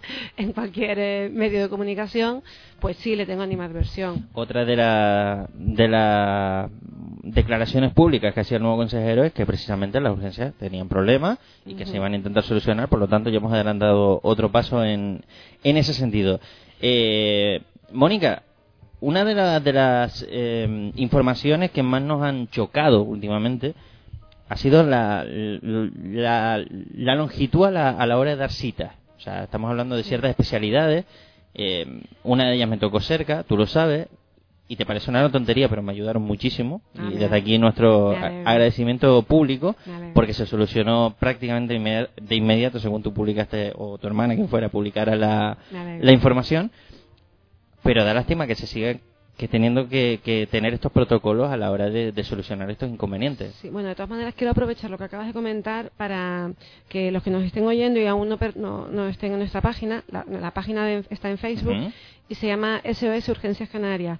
Es cierto que nos lee muchos políticos, es cierto que nos lee muchísimo personal sanitario, somos ya 14.300 personas. Entonces, a todos los que nos están escuchando, que por favor entren en la página, solo hay que darle a me gusta y se van a mantener informados de cualquier novedad que ocurra en relación a la sanidad de Canarias. Aparte de esto, mm, lo mismo que me acabas de contar nos lo ha dicho mucha gente, que han publicado casos extremos en la página y que, bueno, parece que, que hay alguien por ahí que sí que nos lee, que tiene alguna capacidad de decisión y algún que otro caso se ha resuelto de manera inmediata. Entonces, creo que estamos haciendo una buena labor. Y yo pregunto, ¿es necesario que pasen estas cosas? Mm, desgraciadamente mm, ocurren. No es necesario, claro que no es necesario. ¿Se podría evitar? Por supuesto que se podría evitar. Pero como la realidad es que está ocurriendo, pues vamos a intentar eh, solucionar el tema, mm, solucionar cada problema según nos va viniendo. Con las armas que tenemos, está Exacto. claro. Hombre, yo, yo te digo una cosa, yo de- mm, por la parte que a mí me toca, yo tengo que agradecer al personal del Hospital Universitario de Canarias, porque ya no solo nos trató de maravilla, sino que encima empatizó bastante con nosotros y nos trataba de, de tranquilizar y de, mira, vamos a hacer todo lo posible, aunque sinceramente te digo, mm, hay veces que tú estás hablando con una persona y sabes que lo que te está diciendo mm, no está en sus manos. exacto. Pero, pero es cierto de que, de que de una manera u otra, pues, ellos son conscientes del problema que tienen encima y a veces les da rabia no poder solucionarlo como les gustaría, ¿no? Es un poco lo que comentabas antes. Hay Cierto. grandes profesionales ahí trabajando y que no Sí. cuentan con las armas suficientes Sí. para llevar a cabo su labor. Pero bueno, vamos a intentar que poquito a poco la, la cosa vaya cambiando y que, y que se solucionen estos inconvenientes. Porque, porque lo que está clarísimo es que el sistema sanitario canario en estos momentos es totalmente ingobernable. Eh, sí. Sí, bueno, me río por no llorar. La verdad es que he llorado mucho por este tema. Sí, es totalmente ingobernable, pero vuelvo a decir, me quiero mantener positiva y quiero pensar que vamos a hacer cosas. Y, y les he dado mi voto de confianza a los nuevos gestores de esta sanidad y de momento no se las voy a retirar. Seguiré criticando a estos y a cualquiera que estén. Yo siempre digo que no que públicamente no me caso con ningún partido. Cualquier persona que defienda la sanidad va a tener mi apoyo y cualquier persona que meta la pata va a tener mi crítica. Eso va a ser eh, ahora y mientras exista la página. ¿Qué pensaste cuando leíste en los medios de comunicación, prensa, escuchaste en radio, viste en televisión que habríamos hospitales sin quirófano, sin... Bueno, que fue un intento de manipulación más de los políticos. Intentan. eh, todo esto ocurrió además justo antes de las elecciones. Sí, cierto. Eh, se fueron a hacer la foto. mm, solo había una habitación preparada, que fue la de la foto. Las demás estaban sin vestir. Bueno, eh, fue toda una pantomima gigante. eh, un intento de coalición canaria de hacernos ver lo que era contrario a la realidad. Fuimos mofa a nivel nacional. que eso Completamente, es- Eso qué es, vergüenza. alucinante. O sea, Sí. muchos medios a nivel nacional, incluso políticos a nivel nacional, Mm. eh, publicaban la noticia como que era totalmente inaceptable y, Sí. y que nos, nos intentaban eh, Nos ver como nos toman por. Tomaban por tontos. Totalmente. Pero bueno, eh, Mónica, ¿qué esperamos de aquí a un par de meses? Ya no te pongo ni un año, no, un par de meses. Esto necesita Bueno, celeridad. Yo, yo espero poder reunirme con, con el señor consejero en menos de un mes. No sé cómo tendrá su agenda. La mía está seguro más disponible que la suya. Pero eso, espero poder presentar con él y que, y que me cuente un poco cuáles son sus proyectos, poderlos publicar en la página y, y seguirle, pisarle los pies para comprobar que los cumple. Y que algún día podamos decir, mira, la página ya Ha, no es ha dejado, ha dejado de existir. Vamos, esa, esa es- sería mi mayor al- alegría. Ojalá, Sí, seguramente lo conseguiremos muy pronto. ojalá que sí. Pues Mónica, estaremos al tanto de ese OS Urgencias Canarias. Búsquenlos en Facebook ahí, denle me gustita que total es gratis, no cuesta absolutamente nada y así están enterados. Y ya les digo yo que si tienen un problema, que contacten con ella, que tardarán a lo mejor en contestar porque tienen muchos flujos de, Sí, bueno, de no, tardamos más de dos o tres días, en el peor de los casos. En el peor de los En casos. el peor de los casos, ¿Cuántos sí. mensajes pueden De recibir hecho, al día? Yo estaba de vacaciones y bueno, aquí tengo a mi pareja al lado y te puedo decir que yo mm, una hora o dos horas al día me la pasaba eh, contestando a, a la plataforma. O sea, yo cogí vacaciones de mi trabajo, pero no de la plataforma. Entiendo que tengo que estar al pie del cañón, que no la puedo dejar ir que hay gente que neces- necesita orientación, necesita desahogarse, porque no es solamente lo que ves en el muro, hay muchísimo, muchísimo detrás de gente que le da vergüenza o que tiene miedo a publicar su experiencia y que desde el anonimato sí que contacta con nosotros y bueno, nosotros les dirigimos pues o a un abogado o a una asociación o, o le explicamos cómo rellenar una de reclamaciones, dónde se pide, dónde se presenta lo que podemos, porque siempre lo digo, simplemente somos usuarias, no somos políticas, no somos sanitarias, mm, somos usuarias, víctimas, porque nos ocurrió lo que nos ocurrió y queremos evitar a cuanta más gente mejor que tengan que pasar por situaciones similares. Pues dicho queda. Gracias por la visita. Gracias a ustedes por invitarme. Estamos en contacto. Claro que sí. Y nosotros que en esta en ruta, Alexis, hacemos el mínimo entre el camino y, ya nos metemos en la recta final. de- sí, sí, a, eh, a coger ruta otra vez, ¿eh? A coger ruta. Oye, por cierto, que antes dije la anécdota aquella graciosa de ha llegado usted a su destino. y era que le pasaba aquí a nuestra invitada. Porque pasado por los charneros, que, que tengan ustedes en cuenta que si vienen con el navegador les va a decir, ha llegado usted a ese destino, pero luego tiene que coger el desvío de la autopista para entrar, porque se ve de la autopista, El pero... desvío de la autopista y el desvío para entrar. Exacto, Son dos desvíos. Se ve de la autopista, está clarísimo, frente a la gasolinera. Pero eh, no vaya usted a decir que le diga el, el navegador, gira usted a la izquierda, que se come la valla, ¿no? Hay que ir al puente y dar la Frente de vuelta. la gasolinera Cepsa. Eso. Porque, ahí- porque yo me equivoqué con la otra La gasolinera. de paso. Gasolinera de paso.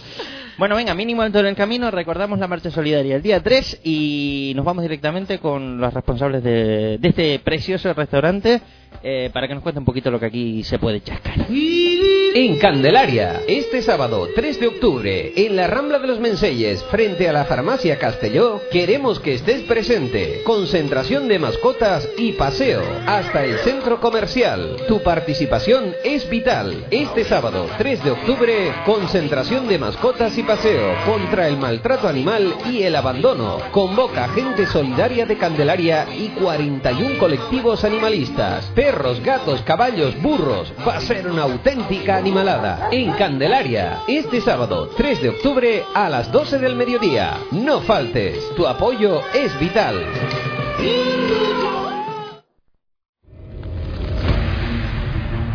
En este verano, Radio Cadena Canarias ha estado más cerca de ti que nunca. Estuvimos en las fiestas de San Pedro Apóstol en Wimar. Reina de las fiestas de San Pedro Apóstol 2015, la señorita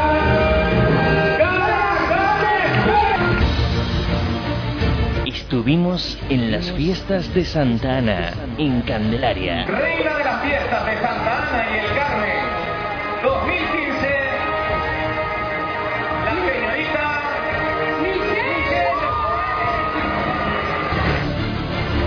En la embarcación de la Virgen del Carmen, también en la Villa Mariana. ¡Viva la Virgen del Carmen! ¡Viva la Virgen del Carmen! ¡Bonita! En la ofrenda floral a Nuestra Señora de la Candelaria.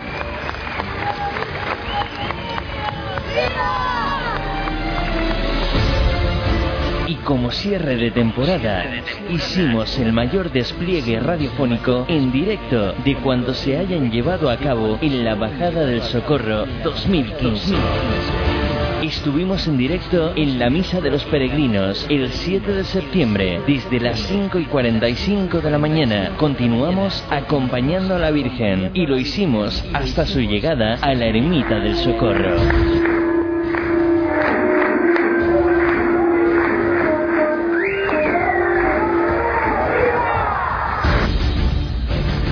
Día siguiente, a las 11 de la mañana, estuvimos presentes en la misa solemne. A continuación, programa especial de dos horas y media desde el kiosco del Socorro. A las 5 de la tarde conectamos de nuevo para ofrecer la subida de la imagen en su regreso a la parroquia de San Pedro Apóstol, ofreciendo el momento de la entrada y su colocación en el sagrado altar. Ya tenemos aquí a la Virgen del Socorro y ha salido todo bien, así que muy contento. No, Cuando tú sales un año, salimos un año en una romería, nos engancha tanto que no podemos dejar de volver más nunca, ¿no? En total, más de 17 horas de radio en directo, con entrevistas y toda la información de interés de la romería más importante de Canarias. Además, regalamos 35 imágenes de Nuestra Señora del Socorro, en colaboración con la Casa de las Imágenes, en Candelaria. Un despliegue informativo, técnico y humano sin precedentes y que ha convertido a Radio Cadena Canarias en la emisora líder en el Valle de Wimar. Radio Cadena Canarias y Libertad FM. Comienza nuestra nueva temporada y queremos seguir contando contigo.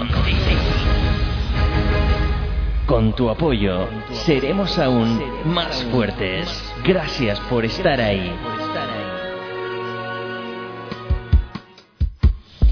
Bueno, pues por aquí seguimos. Esto sigue siendo Radio Cadena Canaria, sigue siendo Libertad FM en la 94.6 de su dial y vamos rápido, rápido, rápido. Mi, no móvil ha muerto ya, ¿eh? lo he usado tanto hoy, ¿Ha vídeos, fotos, tal, lo tengo murido. Bueno, eh, las redes sociales vamos a petar. No lo voy a llevar a urgencias porque como está la cosa, No, no malamente, no. Bueno, venga, vamos rápidamente con la responsable del local donde estamos hoy, que nos ha cogido de maravilla, que hemos estado de maravilla, que nos han llegado unos olores.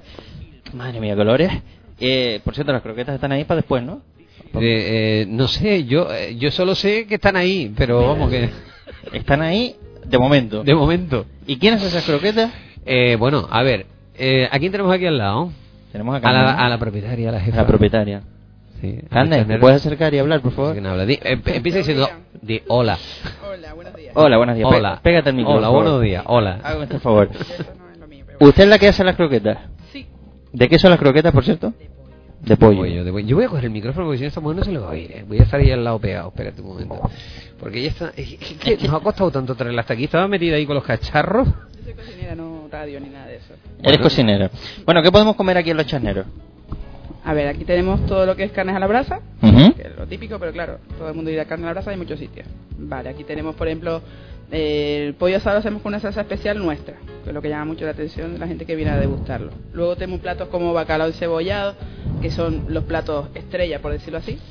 Y pulpo frito, por ejemplo, también, que a la gente es un plato que le, le maravilla, la verdad que, que sale muy bien, es bastante exquisito en ese sentido. Esas son sus especialidades, ¿no? Especialidades, sí. Después tenemos muchos platos los fines de semana, como la ensalada del día, que es con fruta de temporada, etcétera que también lleva su- sus vinagretas especiales elaboradas por nosotros.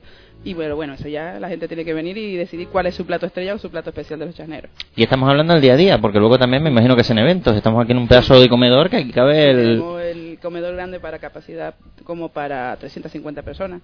Han entrado hasta 380, pero vamos, queda mucho poco espacio luego para el baile. Entonces 350 es lo máximo que aceptamos aquí.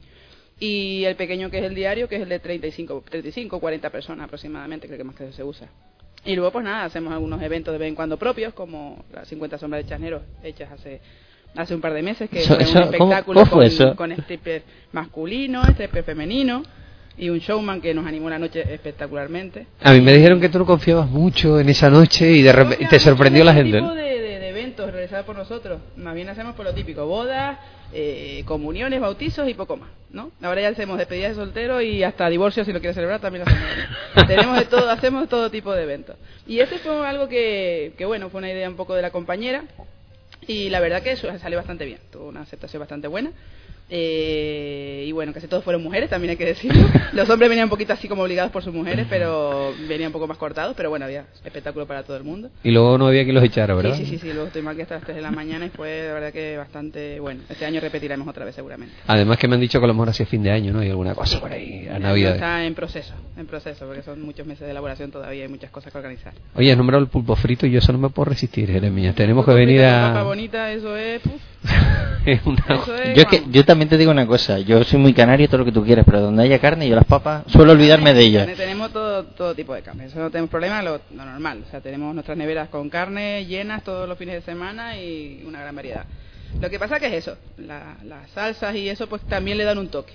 Entonces, por ejemplo, tenemos unas salsas que llevan algo de albahaca fresca, etcétera, y quieras o no cuando pones eso a la brasa. O sea, que y cambiaste, to- mesa, cambiaste totalmente la, la Sí, leyenda del romero con el pollo o el y... mojo rojo, tal, sí, lo tenemos también.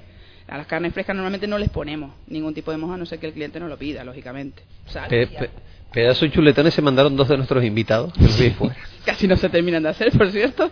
Estaban bastante hermositos. Pero sí, la, la carne sale fresquita y bien, bien, bien. Y dice que tienes de todo en cuanto a carnes a la brasa. ¿Tienes Sí, chuletón de buey? Tenemos, tenemos tener también calamares que también salen muy bien, cosas tipo calamares. Tenemos eh, fogonero, el filete de fogonero sale muy bien a la plancha también. También es eso, el, de- ya no solo el, el ingrediente principal, sino lo que luego le echemos en la cocina. Fogonero es parecido al cherne, ¿no? añadamos a la cocina, ¿eh? Fogonero es parecido al cherne, Es muy ¿no? parecido, al- no, bueno, tampoco parecido. El cherne se deshace un poquito más, es un pescado más, más flojito y este es más duro. Más, Ah, ese pescado blanco, ¿no? Un pescadito Exacto. agradable de comer y, y bastante jugoso. económico que también la gente que quieras o no tampoco te- podemos eh, poner unos platos demasiado demasiado excesivos en precio porque ¿Cómo, están, gente- ¿Cómo están ustedes de precio de un menú? Bien. Por ejemplo entre semana tenemos un menú del día con un plato estrella como decimos nosotros del día y tienes el plato con la bebida y el café por ponértelo así o po- po- postre por 6 euros o sea realmente no es un menú caro. Eh, y luego si vayas a comer de la carta Pues pueden comer dos personas tranquilamente por, eh, por 20 euros. 20 euros dos personas, sí. Y beben y te comes tu postre y todo, muy bien. Hombre, si luego ya te pides un solo solomillo de res o te pides un entrecot, pues sabemos que todo eso se encarece. Un bacalao encebollado. Una persona se puede comer un bacalao encebollado y su postre y su primer plato, yo que sé, unos champiñones a la brasa con salsa de albahaca, por ejemplo, que están deliciosos. Eh, y te puede salir por, no sé, 13, 14 euros. No te sale mucho más. Champiñones a la brasa. Fresco. Además, Con el de aquí de España, de la zona de España, nos los traen los chicos de, de una empresa de verduras que trabaja súper bien. Y los pones a la brasa.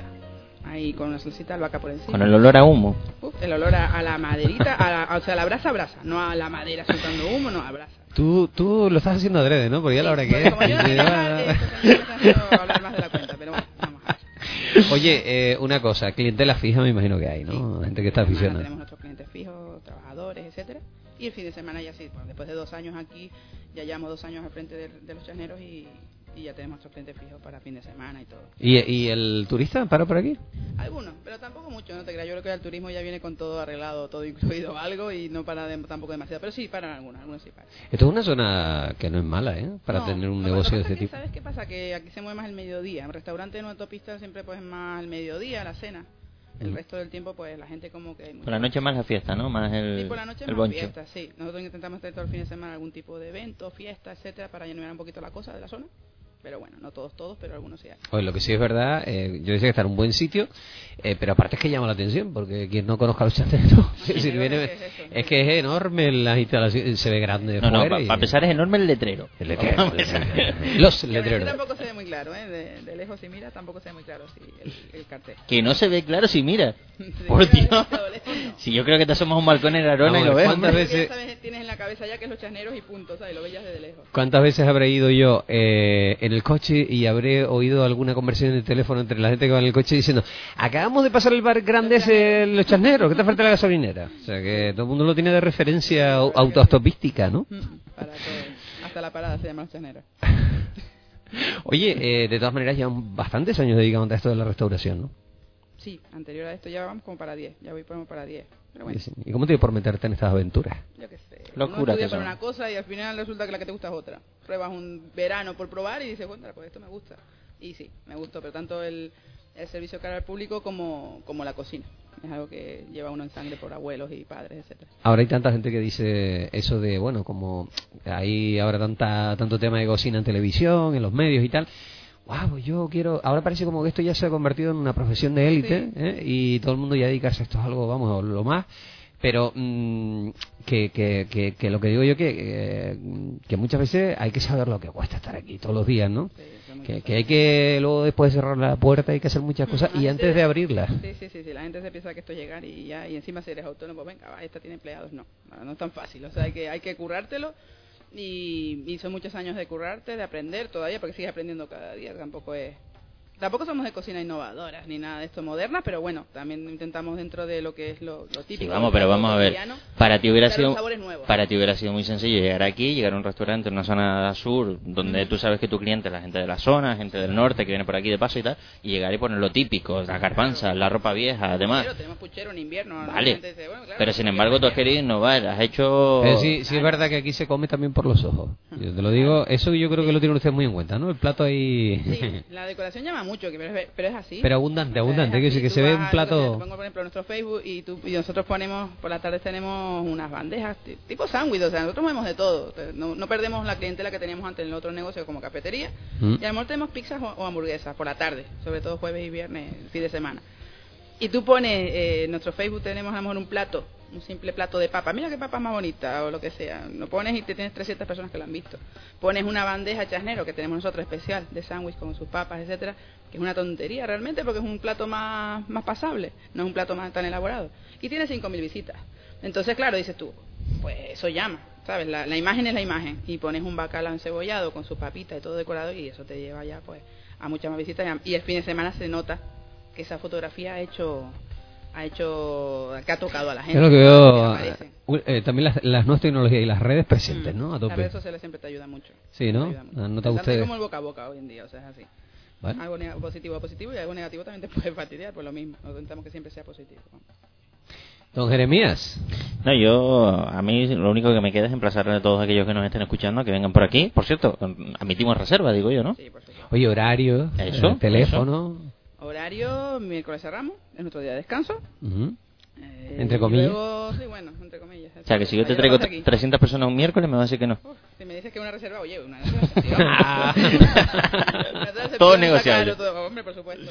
Aquí todo es eso. Pero el resto de la semana, pues tenemos un horario. Lunes y martes y solemos abrir desde las 11 de la mañana aproximadamente hasta las 6, 7 de la tarde. Solo trabajamos lo que es el mediodía. A partir del jueves es cuando realmente trabajamos fuerte y bien, desde las 10, 11 de la mañana hasta las 11 de la noche, 12 de la noche. Vale, y luego los fines de semana Y que... luego si tenemos espectáculos o tenemos algún show, pues entonces ya sí, o evento, pues ya sí estamos hasta la madrugada. Eso sí. Pues nada, aquí está el ambiente, aquí está la movida. Y no quería hablar... Oye, teléfono para reservar, que no lo dijiste. Teléfono, El teléfono. teléfono es el 669 88 13 58. Seis, Y seis- también tienen- 669. 88 13 58. Y Y- también tienen la página de Facebook, Ujú. donde pueden hacer reservas también, que es donde normalmente la hacen, que es Restaurante Los Chaneros. No hay más. resta- Restaurante y salón de eventos. También tenemos página web igual, restaurante y salón de eventos. Eh, la de- siempre digo la del plato de puchero, porque hay otra página anterior, no sé si sería los anteriores propietarios, y la gente se confunde. Con un símbolo raro, ¿no? Tiene un... una copa de vino Sí. o algo así, exactamente. Ajá. Esa es una página anterior, pero bueno, también nosotros ten- llevamos ahora mismo 2600 fans, o sea que más o menos. Oye, eh, Ah, lo ha dicho ahí. Más que Bisbal. No, Sí, sí, no, sí, no. y además, todos así de la zona hay gente que, que son de aquí y la verdad que muy bien. Eso era complicado. Hay que hacer un himno a los chasneros aquí. ¿Un qué? un himno a los chasneros. un, un día entramos ahí en profundidad a ver eso los chasneros, dónde sale el nombre y todas estas cosas, ¿no? ¿Tú sabes algo de El, el eso? propietario, el, el anterior, el primer y único propietario, eh, pertenecía al, al grupo Los Chasneros, ¿no? Al No, grupo prohibido. de, de folclore Los Chasneros. Y bueno, y, de ahí, de ahí, de estar ahí, pues él luego lo dejó, pero montó el restaurante y le puso el nombre. Es un nombre bonito. Sí. Y fácil de recordar, que es importante. Por mi parte, nada más, don Jeremías. No, yo, yo so- solamente eso, emplazar a todo el mundo que venga por aquí, que disfrute de las vistas que hemos tenido nosotros en el día de hoy, que hemos visto a los canariones yendo hasta el centro comercial. Los tenemos enfrente, clarito, Ahí, clarito, ahí. es alucinante, maravilloso. Yo lo que me voy a dar un baño. Sí, tenemos la playita aquí también abajo y, y además eh, esto es aroma sur. Abres la ventana, tienes mal, mal vacía y debajo tal. Esto es aroma sur, esto es una auténtica maravilla. Bueno, Alexi, que nos vamos. Ha sido un placer, como siempre, como cada sábado, estar con todos ustedes. Eh, por cierto, arranca la nueva temporada de Radio a Cadena. del próximo lunes, Full Equip, ya lo saben, vamos a tener por ahí un montón de gente, José Luis Beneján desde Madrid, Mariano Mariano, a- amenizando las mañanas de lunes a viernes, por la tarde, noche. Eh, ¿Recuerdan más nombres? Vamos a tener... oh, José Manuel Parada, José Manuel Parada, Caco Senante, Luján Argüelles. Luján Argüelles. Todos esos no a repetir lo que tú dices para quedar bien, porque... no te acuerdas de nada. Pero bueno, que si quieren saber más, eh, www.radiocadenacanarias.es, el Facebook y, o el Twitter, que ya Jeremías aquí, el hombre de las redes, se encargará de que ustedes se enteren, pero la verdad que este año vamos a tope. Y recuerden que también cada día a nivel nacional, pues desde aquí, desde Canarias, desde Radio Cadena Canarias, eh, conectamos, damos las principales noticias y lo hacemos eh, pues eso de las 9 y 5, 9 y 10 de la mañana, que los compañeros de la Libertad no- nos pinchan ahí a nivel nacional y damos la crónica desde aquí, desde Canarias, que es algo novedoso y que se lo agradezco, y es el segundo año que lo hacemos. Y aparte de eso, Estoy muy atentos porque van a haber eventos, un montón de cosas, plenilunio, feboda, la Feria de la Salud está ahí, yo creo que casi Yo creo casi. que vamos a estar. que vamos a estar. Y entre medio alguna cosa más. ¿no? Ya Sí, nos vamos a estar en la marcha solidaria también, hay que decir. marcha solidaria, Y vamos a estar con animalitos. Yo me comprometí, vamos a llevar un Tú perrito. déjate llevar de Antonio Ordóñez que verás. Muy bien, ¿no? Te va a liar de una manera que vamos. No, No, me no gusta. vas ni, no vas ni a pasar por tu casa a ducharte. No, me gusta, me gusta la idea. Y vamos a ir allí, pues... Te pone una ducha portátil porque no te que irte. Es que normalmente vamos con la radio y hacemos el evento, tal, pero yo creo que en esta ocasión vamos a involucrarnos un poquito con la causa. Jeremías Rodríguez, que ya arrancó el programa este viernes de El Orquestero a Exacto. Tutiplénico, vamos, fue la bomba. Con la orquesta de Inacori, nueva línea. Eh, Recuerden el WhatsApp de la radio, que lo tienen ahí para lo que quieran. Para- 617-524-584. Exacto. Recuerden también eh, la Diana, todos los días a las 11 de la mañana les está acompañando de lunes a viernes. Recuerden también, eh, dentro de muy poquito volverá Pancho, el amigo Pancho, con su rincón poético, Agenda Cultural Fin de Semana, que lo tenemos por ahí. El amigo Pedro Bacallado, Pedro la candela. Bacallado. Tengo la esperanza de que Paco también vuelva con ese, ese muy personal, vamos a ver si lo conseguimos. Pedro Bacallado las noches de los sábados, esta noche lo van a tener a tope con la candela desde las 9 de la noche. Eh, y hay misterio, ¿eh? De lunes a jueves toda la noche, más luego un especial, eh, un programa muy especial que, que se hace a nivel nacional también, que entra los viernes por la noche, a eso de las 11, si no me equivoco ahora mismo, que es el de la Quinta Esfera. No se lo pierdan que vamos. Don Sabuna. Pedazo programa. Eh, y por la noche también tenemos radio. ¿eh? Para los que no Hasta pueden altas dormir. Horas, hasta altas horas, todas las noches. Bueno, ya saben ustedes. Noctámbulos. Que nos vamos ya. Que ha sido un placer. Que se me cuida mucho, mucho cuid- cuidadito a la carretera y que vengan a comer aquí, a los chasneros, que vale mucho la pena. Sean felices. Chao, chao. Rico, rico.